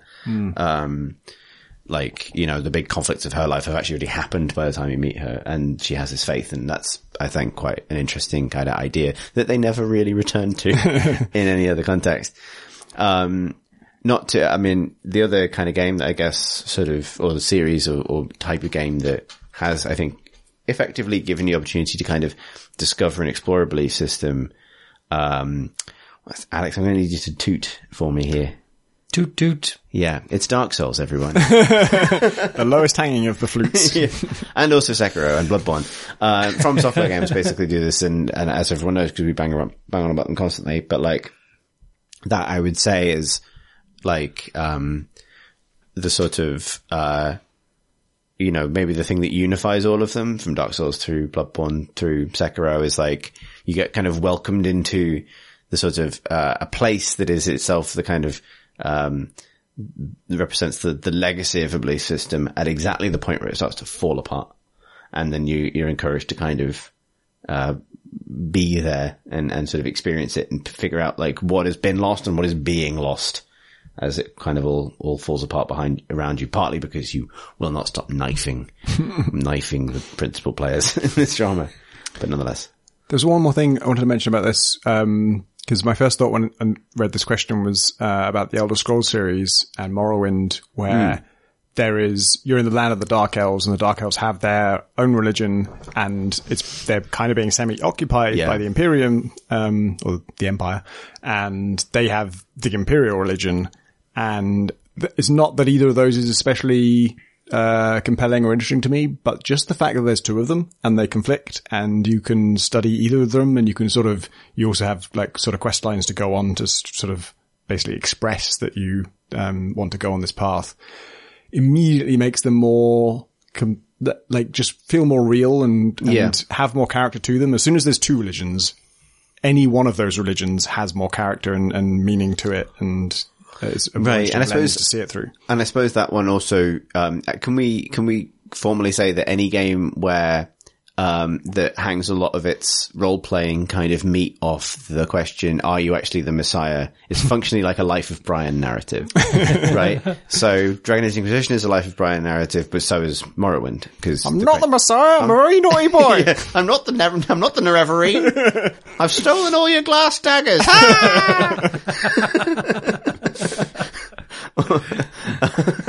They'll- They'll give you the option to not be the Messiah and be a very naughty boy. Yeah, exactly. Or both. I am the Messiah and I'm a naughty boy.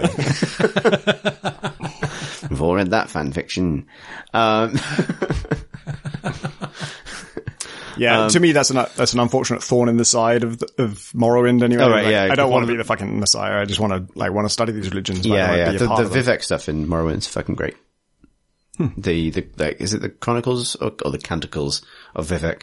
So the endless, um, religious texts of the, the Would it surprise you to learn I didn't read them? Oh, man, really I, like, I, I fucking punched Vivec himself to death, but I didn't read the books about him.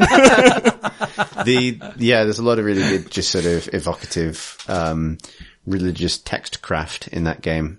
I believe written by like one developer over the course of like a real long weekend. um, I believe, I think I've read that. That, that might be apocryphal, but yeah, That's, is it uh, maybe Ken Rolston? I think so. Yeah. Because I remember, I, I think I was reading like an oral history of um, was it Morrowind or one of the others, and it he was sort of talking about how, like it it all came from the Elder Scrolls universe came from just the D and D campaign that those guys used to run, and he was brought on to be like the world builder who would come and take that to be like, okay, let's flesh it out and let's actually, you know, fill in the details.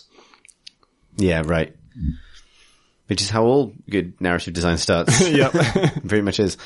Um, cool. Next question comes from David, um, who writes a long email, but with some important insight. Um, after, I'm going to summarize a little bit.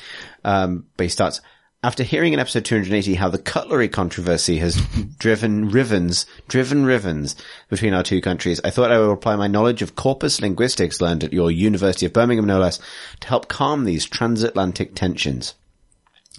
So, uh, after consulting the corpus of contemporary American English and the British National Corpus, I found that both American English and British English appear to favour saying knife and fork over fork and knife, although the available evidence shows that Brits are much less likely to say fork and knife than Americans.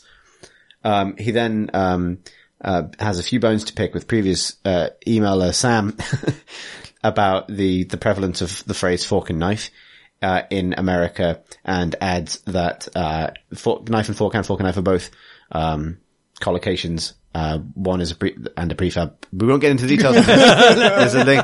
We, we can we can keep falling down this cutlery hole That is a thicket. But we probably shouldn't get into linguistics because uh, that is the place beyond pointless arguments where house parties end at 3 Place beyond the times. Yeah, um, um, but hopefully, uh, David adds, the fact that we both typically say knife and fork will help us move past this divide and focus on the real issue, people who use a knife and fork to eat pizza. These people have made a category error and should have ordered a calzone instead. uh, anyway, my question was actually inspired by a comment Chris made in the same episode about pizza not being worth the price of what went into it. The same complaint is often leveled at games. While many people seem to be content to plunk down $60 or what have you on a AAA game, some games from smaller studios are frequently derided as not being worth the price, even though they cost much less. What are your thoughts on smaller devs pricing their games so that customers feel they're getting their money's worth and the devs get a fair price for the work that they do? How does the wide availability of free games affect this? Keep on podding, David. Uh, I can talk about the indie game pricing thing because obviously I think about it a bunch. Um, and I, I think it's basically reassuring that like free games exist and also like games that cost one cent exist and bundles exist and all these things have existed for ages. The Humble Bundle is old now. It's old enough to have been bought up and uh, kind of, uh, morphed into something else.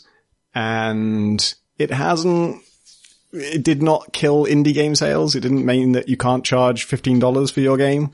And the thing I keep seeing, and it's, de- it's definitely more true now than it was sort of five or 10 years ago, um, that if your thing is, uh, the, like, new, exciting, if there's buzz around it and people want to play it like right now, um, they will pay for it, even though literally everybody knows it will be one cent at some point, or, you know, and these days that's less true because, um, uh, the Humble Bundle is less of a thing. There was a time when like every major successful indie game was going to be a Humble Bundle at some point. Yeah. Um, now that's not true, but you know it will be 85% off on Steam at some point and you will be able to get it super cheap. And it doesn't seem to cause a problem. It doesn't seem to, you know, I haven't seen Gunpoint sales, you know, uh, suffer any, um, uh, dip over that kind of thing. And it's just that definitely there's an increased burden on you as a developer to make your thing not just good, but like, oh, you have to play this. Like, it's got to be special. And, you know, that's always been somewhat true and it's just getting more and more true.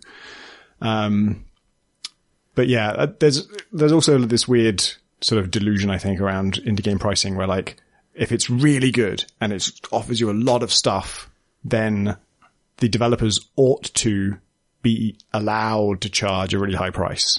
Or like developers will say, you know, they'll release their game at $35 or something and it doesn't sell. And they say, well, we had to charge $35 because we put in so much work and we put in so much effort and we deserve to be rewarded for that. And I agree that they, if they did a good job and they put in a load of work, they deserve to be rewarded for that. But the way you get rewarded for that is just price it at whatever people are willing to pay for it and then you'll make more money. like the price per copy is utterly irrelevant. It means nothing. It has no relevance to your reward or your effort or anything like that. What matters is how much money did you make from the game? And did people, like, if you made a good game and people buy it and enjoy it and you priced it such that you get more money out of that, that's being rewarded for your hard work. Like getting $35 per copy is a meaningless accolade. Who cares what you got per copy? All that really matters is mm. did you make enough to make another game? And, uh, it's a, a, weird point of pride for some people that they really want to have a super high price on their particular game. And when people are telling you that's too high and they want you to charge less, you would get more rewarded if you charge less. There is a sort of a value association with certain price points that yeah, kicks in. That's almost what AAA means.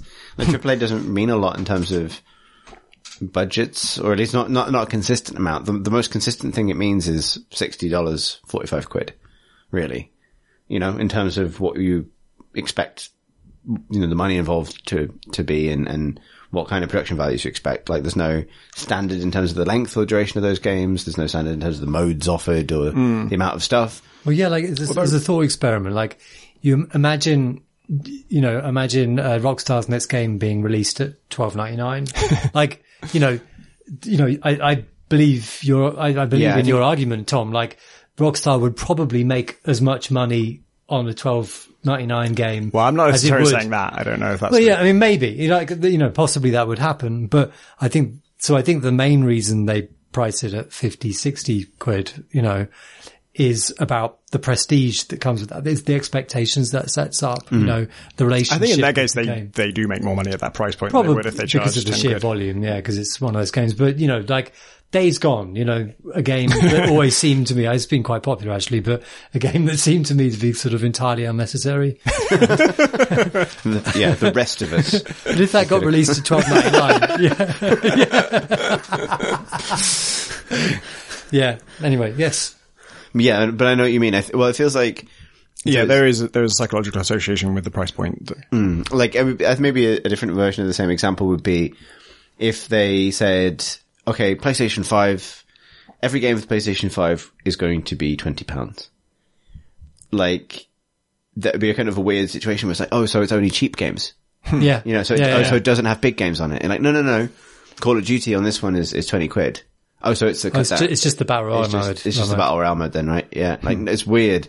Yeah. There's a, there's a, there's a cost value sort of. But I think thing. No Man's Sky is, was an illuminating case with this because that, you know, it literally is an indie game, and then it got the attention of a AAA game, and yeah, then, yeah. and that, and then priced it at a AAA game, yeah. and then, I mean, there was a whole lot going into the reaction to No Man's Sky, but a common thing I specifically saw was like, how, how is this sixty dollars? This is like, in fact, even just even before it came out, and anyone was had any chance to be disappointed with the actual content, uh, just when they it was announced to be sixty dollars, people were like, "What? It's I just, thought it was going to be procedural." Yeah, it's, they haven't they haven't made it.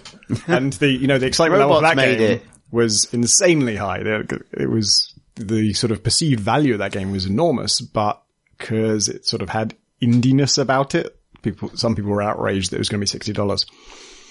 Hmm. Yeah. It's as if price isn't real. it's just psychology in that. Yeah in it. I have released one game at zero dollars, one game at five dollars, one game at ten dollars, and one game at fifteen dollars. so my next game either has to be twenty dollars or minus five. and I don't want to call it too soon, but I'm hoping Tactical Breaches won't be worth minus five dollars. and that's a little insight into the financial wizardry of yeah. Francis. The next question comes from uh, Andy, who writes, Dear CNC Dream Team, As you all continue to contemplate the real and significant issues that divide our two great countries, might I add my two cents? As a left-handed American, I always use my fork in my left hand, knife in right, understanding that my right-handed friends and family forked with the right hand, but not realizing that until now, thanks to your investigative journalism, that they actually did indeed switch hands when presented with both utensils at a meal. I appreciate the ongoing discourse about this issue, and I can hope you can all squeeze another year's worth of debate in about it. Wouldn't be surprised. Uh, your friend and Patreon supporter, uh, Andy, aka Butterbeans in Discord, from Chattanooga, Tennessee. Uh, P.S. In the event of a disastrous Brexit, know that you can seek refuge here in Chattanooga, which is only a 45 minute drive from the Jack Daniels distillery. Uh, which I've uh, been to the Jack Daniels distillery. Yeah. In Chattanooga? Uh, it's in Lynchburg, but I imagine that's 45 minutes from Chattanooga. Okay. I didn't get drunk there because it's in a dry county. You can't, you can't sell That's booze. ironic. Yeah, it is. Yeah. That, Yeah. that is genuinely Yeah. and completely ironic. Yeah, it is. It's like, uh, I think Alanis Morissette's one of the lines in that song, the definition of the word irony. Um, yeah, no, I've been there. We did an improv tour in Nashville once and we went to go to the place where you can see where the whiskey comes from, but not touch. Actually, you, you can a bit. Did you want to touch? I, Well, touch with my mouth. oh, drink. you wanted to touch the whiskey. With my mouth. What, they have these just big pools and everyone just puts their hands in. I know you Let want me to just drink touch it. the last of this whiskey with Just my the idea of a whiskey tour ending up with everybody just putting their hands in Yeah. a great big lake of it. I was sort of hoping that it would end with and me it'll be getting, bottled up. me getting ushered into like a, a glass elevator by the, the ghost of, ghost of Jack Daniels and bequeathed. You get no whiskey. You get nothing. exactly. Touched it with your mouth. Yeah. Well, whereas, Grunka lunka dunkety donka. uh, yeah. No, you think you you think you're Charlie in that scenario, but we're all Augustus Gloop and we know it. um, uh, PPS, I do say fork and knife. So this is, ooh, is it the exception that challenges David's rule? Who knows? Does anyone still care? I like the, uh, both, um, David and actually in their, in their emails indicated that they were Patreon backers, which presumably this is, we've never really done stretch goals, but maybe this is a stretch goal.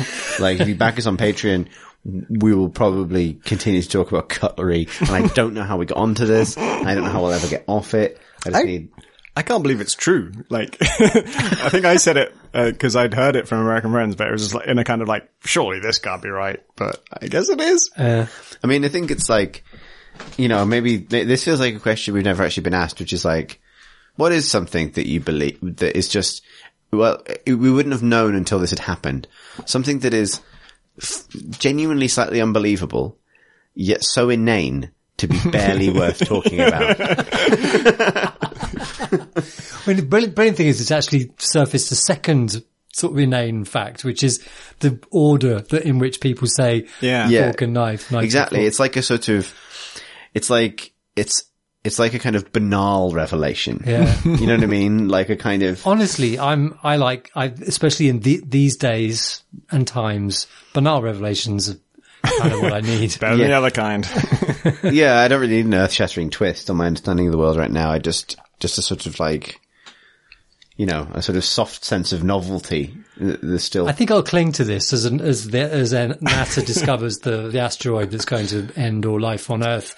And I'll think, at least I found out more about forks and knives than I ever thought. yeah. Do you want another one? Stop me if Christ, here we Shit, go. Can we take it? Get ready.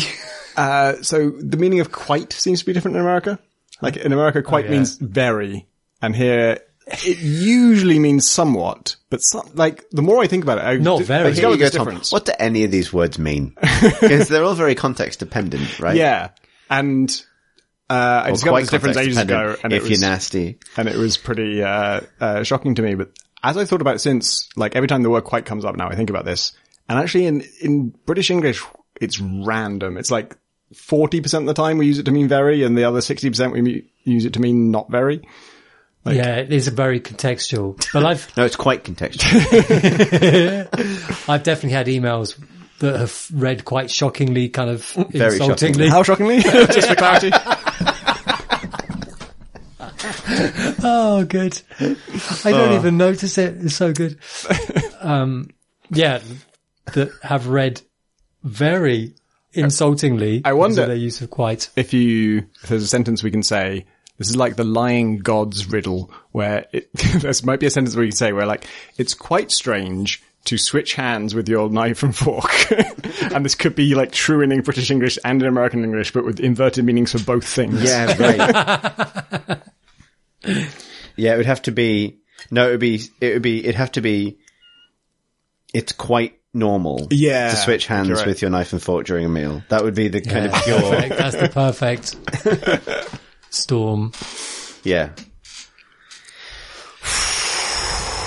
ah, Well, Uh, Mary writes, uh, Dear Crepe and Cake Bar, I'm old enough to remember the time when to play more of a game you loved, you had to buy game number two. Now we're encouraged to supplement each game purchase with other paid enhancements for the best experience.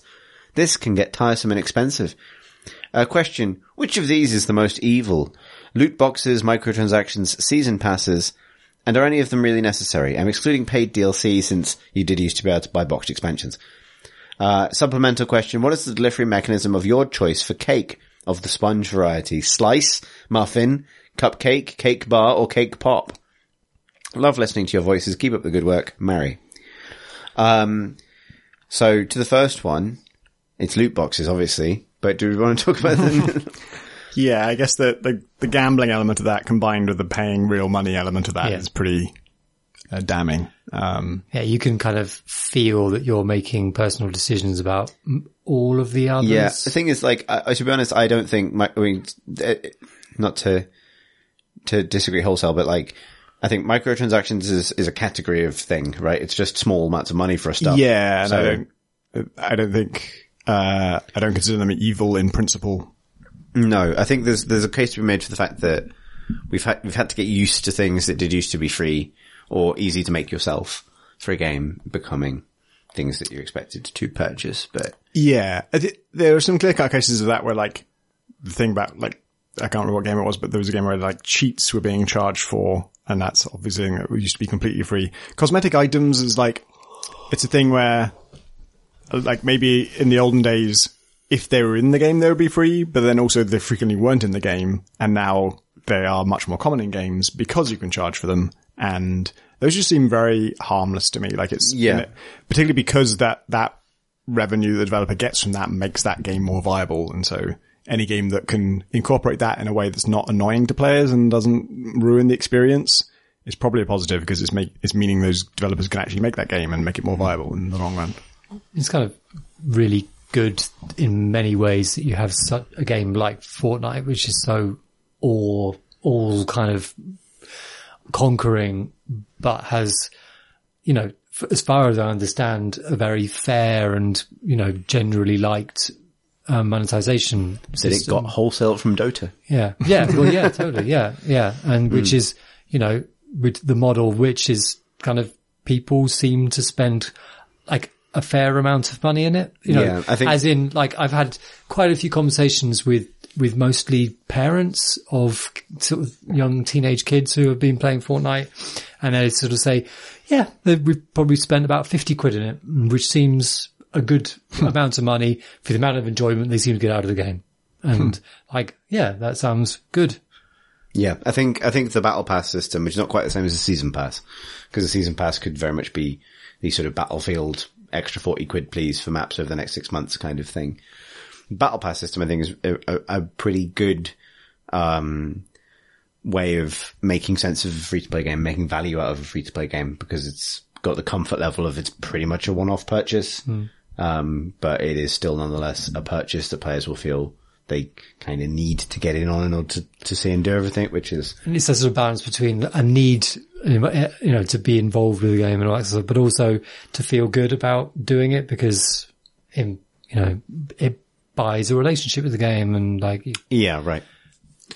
Yeah, it's, it's, it's both effective marketing, but also I think a, a good negotiation of the challenge that all free to play games face, which is getting that money out of people without, without doing a big old evil all over the floor. Um, as to the second part. yes. Uh, as to the second part, cake delivery. Any thoughts on this? What is like? I think we need to think- clarify the, the the functional difference between muffin and cupcake here. Uh, Yeah, I don't feels consider existential to me, but I don't consider a muffin to be a delivery mechanism for cake. I consider a muffin to be its own entity that has cake-like qualities, but I, yeah, I don't. I I should.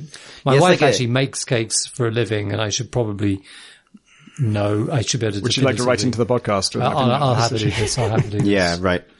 I mean, it could. A, a muffin feels like like a dire cupcake, not in like a, not in a qualitative sense, in a Dungeons and Dragons sense. You know what I mean? It's big, fruity. It's bigger. it's bigger. It's more robust. Like a direwolf, it's fruity. It's like it's, it's it's of a different threat level. one of them is one of them is fauna. One of them is beast. You know, I don't No. like. I don't like cake pops. I do. Not a- I did, my only experience of cake pops is at discourse is on fire. kind of steamrolled. uh, it was at a Blizzard event, like at Blizzard HQ in um uh where is it Anaheim? Yeah. Um, and it was a, I think it was a Diablo 3 preview event. It was the one where they announced the real money auction house and fucking hell. Did you whoop? no. um, it was private, like it was, you know, behind closed doors sessions. And then I was one of the people reporting on it. And, uh, uh, I fucking said all the things to them, like, hey, doesn't this totally undermine the whole concept of randomized loot? And they gave their justifications and then, yeah, yeah. but they had really good cake pops with like, with some kind of Diablo symbol on it. It was, I can't remember if it was a pentagram or something like that, but they were like custom Diablo cake pops. And I, yeah, I was surprised at like, they were both somehow dense and yet not dry. and yeah, delicious. Excellent. I've No say- complaints about them. If I was tasked with reporting on the cake pops, it would have been a much more positive article. Um, given given that muffin was in this list, I would go with muffin personally. Muffin is my favourite of the list. really? Yeah. Really? Yeah. Yeah. But muffin has no icing, and all the others. That's, I don't like ice. I don't. too I'm sweet. not. I'm not big on icing either. It's too sweet. Yeah. But you have, that's why you have the cake to balance it out. But with muffin, you get the nice stodgy. I mean, I genuinely that that is. I love a bit of stodge, mm, Same. and you get a nice bit of fruit. Yeah. Or I mean, or chocolate. Or it chocolate. might not be. Yeah, yeah. Or you know, any whatever else is in the muffin. Bit of. How fruity is your muffin? 'Cause I do like a blueberry muffin. Me too. Oh, I do like a blue muffin. I've- maybe the muffins bones. I've had have not had enough fruit in them because they've been pretty just fucking sponge. kind of dry uh, after a fashion. Dry.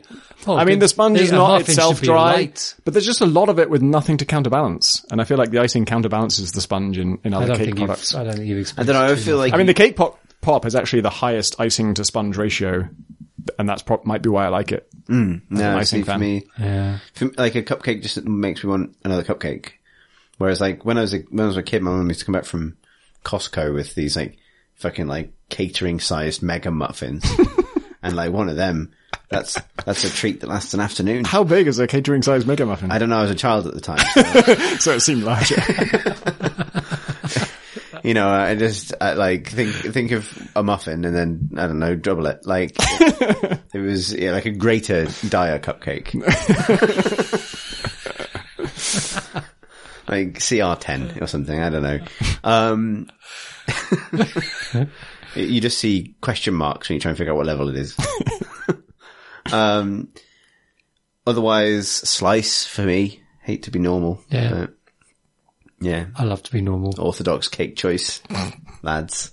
if you guys don't like icing, you must hate the filling of a cake, like the middle bit. I don't mind that. I, I mean, I'm not totally anti-icing. I just, it's, it's I don't know. I heard some pretty strong anti-icing rhetoric earlier. It's just not the purpose of the exercise for me. uh, for me, it is the purpose. But I see. I. It's just that I see icing being made. You know, and I know it's. Icy icing, yes. so you got buttercream. Do you like buttercream? That's the filling, right? Well, yeah, yeah. Or sometimes it's on the outside as well. I mean, the words are so good, it's hard to argue with it. It's sugar, right? Mm-hmm. And and butter, yep. and I mean, like, do you want to just to have like a big? It's just loads of butter. Yes. I do. You don't need to continue that sentence, Tom. I know it is a sentence. And this is actually, if anything, the shortcoming of cakes, I often feel, is if you look at the pile of ingredients, you kind of think, could I have that instead? Like a big pile of sugar and butter. That's the most indulgent, glorious thing I could have. I would need only half that amount. I could eat just half the sugar and butter by itself, have none of the flour. That would satisfy me a lot more than the final finished cake. Okay, just have a big bowl of buttercream. Yeah. Well, we've really learned something today. Didn't expect this one to be so controversial. Yeah. Um, well, it wasn't. It was just that Alex For and us I- to have very different opinions. Yes, right, yeah. We know, yeah, we're, we're normally on the same page about things, but apparently icing, that's where it ends, the concordance. um, And for Americans, we mean frosting. Yeah. right. Final question, um, comes from Marsh, of all people. Imagine, Marsh imagine if you will. has scuttled out of his cave. Indeed. I was going to do it in the Marsh voice. Please do. I'm not because actually there's. I feel like there's more mileage in uh, in in Marsh's actual writing, and if I were if I were to Yeah. squeak over it, then I would be doing him two injustices at the same time, um, which is below the par. Uh, Dears, Marsh writes, I love a good palette swap. I even get a hit of endorphins when I drag the Hue slider around on my own shitty art. Probably because of the association with reaching a new zone in a NES game. Swap a blue for a yellow and suddenly a cold steel wall has become a sun-bleached slab of stone, and the world entirely thrillingly new. What are the simplest, cheapest tricks that game devs can pull for the maximum effect? Sordid asp death wav.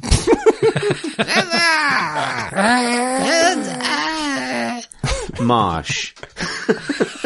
It would be good if every letter ended with a kind of. yeah, yeah.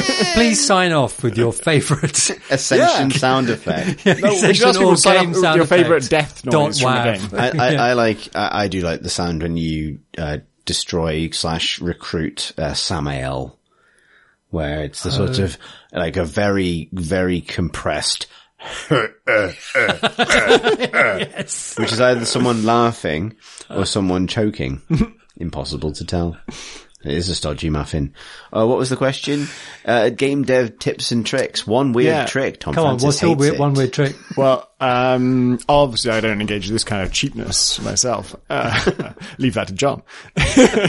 um, but I did, I watched a, a good GDC talk by the Path of Exile folks, um, recently, and they were talking about just how they, they release an expansion every 13 weeks, pretty much without fail, um, and have done for ages. And have plans to do so for 10 more years. if you can believe that.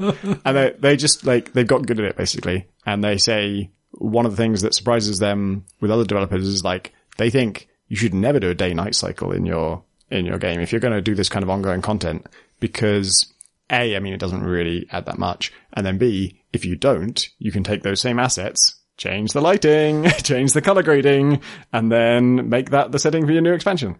They basically showed some side by side shots of like, um, it wasn't as simple as that. It was like, here's, I don't know, some nice grassland with some rocks and stuff, and here's our hell zone, which, and they basically showed the same geometry just put through these different filters and different lighting things, and it generally does look like a totally different area. And yeah, you can, I think, like, the thing Marsh is saying is, is true, which is like, it is, we can talk about it as cheap in a sense, but it really does work. Like it, the colors have a strong emotional effect and the sense of like new content. I guess it's, it's by itself, it would be empty, right? But if you combine it with new mechanics, then that's all you need basically. And, uh, like you want it to both function differently and to feel different. And neither part of that requires you to make a whole new load of really intricate 3D assets. Like that isn't actually the kind of the thing that triggers the content signal in your brain, which is, I mean, that's what these guys have to think about day in, day out is like, how do we make this feel like content? We're going to have to release some stuff that, that Yeah. it's got to scratch that itch. And there's a bar for that. And if you drop below it, you're just rehashing what you already have. They also had an example where like they showed uh like a flying kind of bat type enemy and some kind of humanoid enemy, and then they showed like a kind of like uh not a candelabra, what's it called where like a, a sort of metal stick comes up from the ground and there's candles on top of it. Brazier. Yeah, perhaps. A torch. Um, it's just like can like a candlestick that's very tall, something like that. Candelabra. Yeah, maybe it is. Was that something? Ultimate hanging? candle.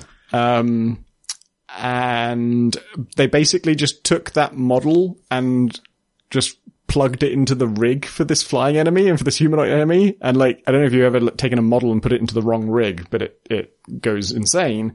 Uh, but if it's like a weird metal thing, you end up with this kind of cool, like skeletal metal creature that has all the same animations as the flying enemy, but it's made of a candelabra. and that was the, basically their enemy set for one of their expansions. It's just like, we just kind of took these metal things and just plugged them into our humanoid and to our organic frames, and they all just look like this cool, weird metal enemies. That's what they did. and obviously they had new mechanics and stuff, so the players are happy because they're actually having to overcome a new challenge and there was new gameplay. Um, but yeah, the, the burden for creating new assets is actually lower than you might think. Hmm. Alex is shaking his head. I, I've been racking my, uh, yeah, me too. Because I'm thinking of I, I'm I, in in the my uh, column for RPS, which is up on Blocks at the moment, what I work on in this book. But um, uh, I'm sure I've written loads of little you know, like little things like this, and I've completely blanked on. Didn't Mortal Kombat do this? I heard someone say recently that like palette swap there's a bunch of I, I think like Sub Zero and Scorpion, Yeah, and, yeah. and then I think they Yeah, like right. eight more of those people. because it's just like the same tabard. It's just a, a differently coloured tabard. I think I'm trying to think about the things that I find very effective when they change that make me feel like I'm I'm in a whole new place. But actually, I think a, lot of them are probably fairly labor intensive. Like just changing the the the font or the coloring of a UI is often hmm. enough to make me go like, oh wow, you've changed everything. Yeah. Like if my active abilities used to be green and now they're orange, like I know it's just color again, but it's like, oh wow, you must have changed everything about how my character works and this ability feels better now, I think, and well, it's more responsive. And yeah, you have improved the frame rate and no, it's, it's just orange now. I think, I think, yeah, I think when you talk about that new content trigger, I think that's almost the key thing. It's like whatever it takes to, um, well, actually apparently it doesn't take very much to trigger that sort of like, everything's new feeling. Yeah. Well, there's also the Yeah. withholding, like uh, mentioned, uh, uh, Animal Crossing earlier on, but the way that it just withholds stuff from you. And then when you finally get it, it's really not very much different to what, but the fact you've waited a week for it to appear, then you can, oh, this is the best. Yeah, like ever. evaluating thing. Yeah, and I, I think that any game that can kind of signal a future kind of reward in that way, and then kind of really make you wait for it, I think that's a really. How do they signal it to you? Um, it's just the like every week there's a certain market. Every day the shop Okay. stuff changes. This is for buying kind of furniture and sets and that sort of thing for your house. And then every week there's, I think there's a, some sort of trader that comes. So, you know, that's two little ticking systems that you're mm. kind of waiting on. Mm. Treat them mean, basically. The players. Treat them mean. And that's all of the questions and insight we have time for. If you'd like to send us an email for a future episode of the podcast, you can do so by emailing us at questions at crateandcrowbar.com. You can also tweet us at Crate and Crowbar. You can find our YouTube channel at youtube.com forward slash Crate and Crowbar. And thank you as ever to our Patreon backers whose uh, support is very much appreciated. More about that, patreon.com forward slash Crate and Crowbar. We have a lovely Discord community mentioned several times already this episode. Uh, just gonna, my voice is squeaking in a weird way. Find a link to Discord in the show notes or on our website at crateandcrowbar.com.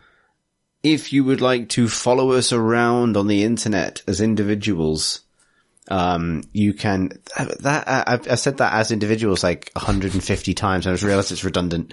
Um, I'm on Twitter at C Thursten. That's C-T-H-U-R-S-T-E-N. Tom, as a Gestalt entity, is At Pentadact, P E N T A D A C T. I'm going to buck the trend a little bit. I'm going to point towards my website, which I also don't update. okay. That's just our rotational. So what was the was the purpose of doing this so you didn't have to spell the thing you can never spell? no, that was that wasn't the intention, but I wish it could have been part of it. It's rotational.co.uk. R O T A T I O N O Oh, fine. That's, God, so close. It's rotational. Everyone knows how to spell it. Just rotation and then owl. Rotating owl, Rotating owl. but it's not that. No, Don't like that. don't do that. It's a great way to You learn need how to to spell it, except that. that. it doesn't You let you need spell to it right. register that. Because someone else is going to do it for you very soon. It Doing might right be now. me. I'm doing it right now. Uh, Thanks for for listening, listening, everybody.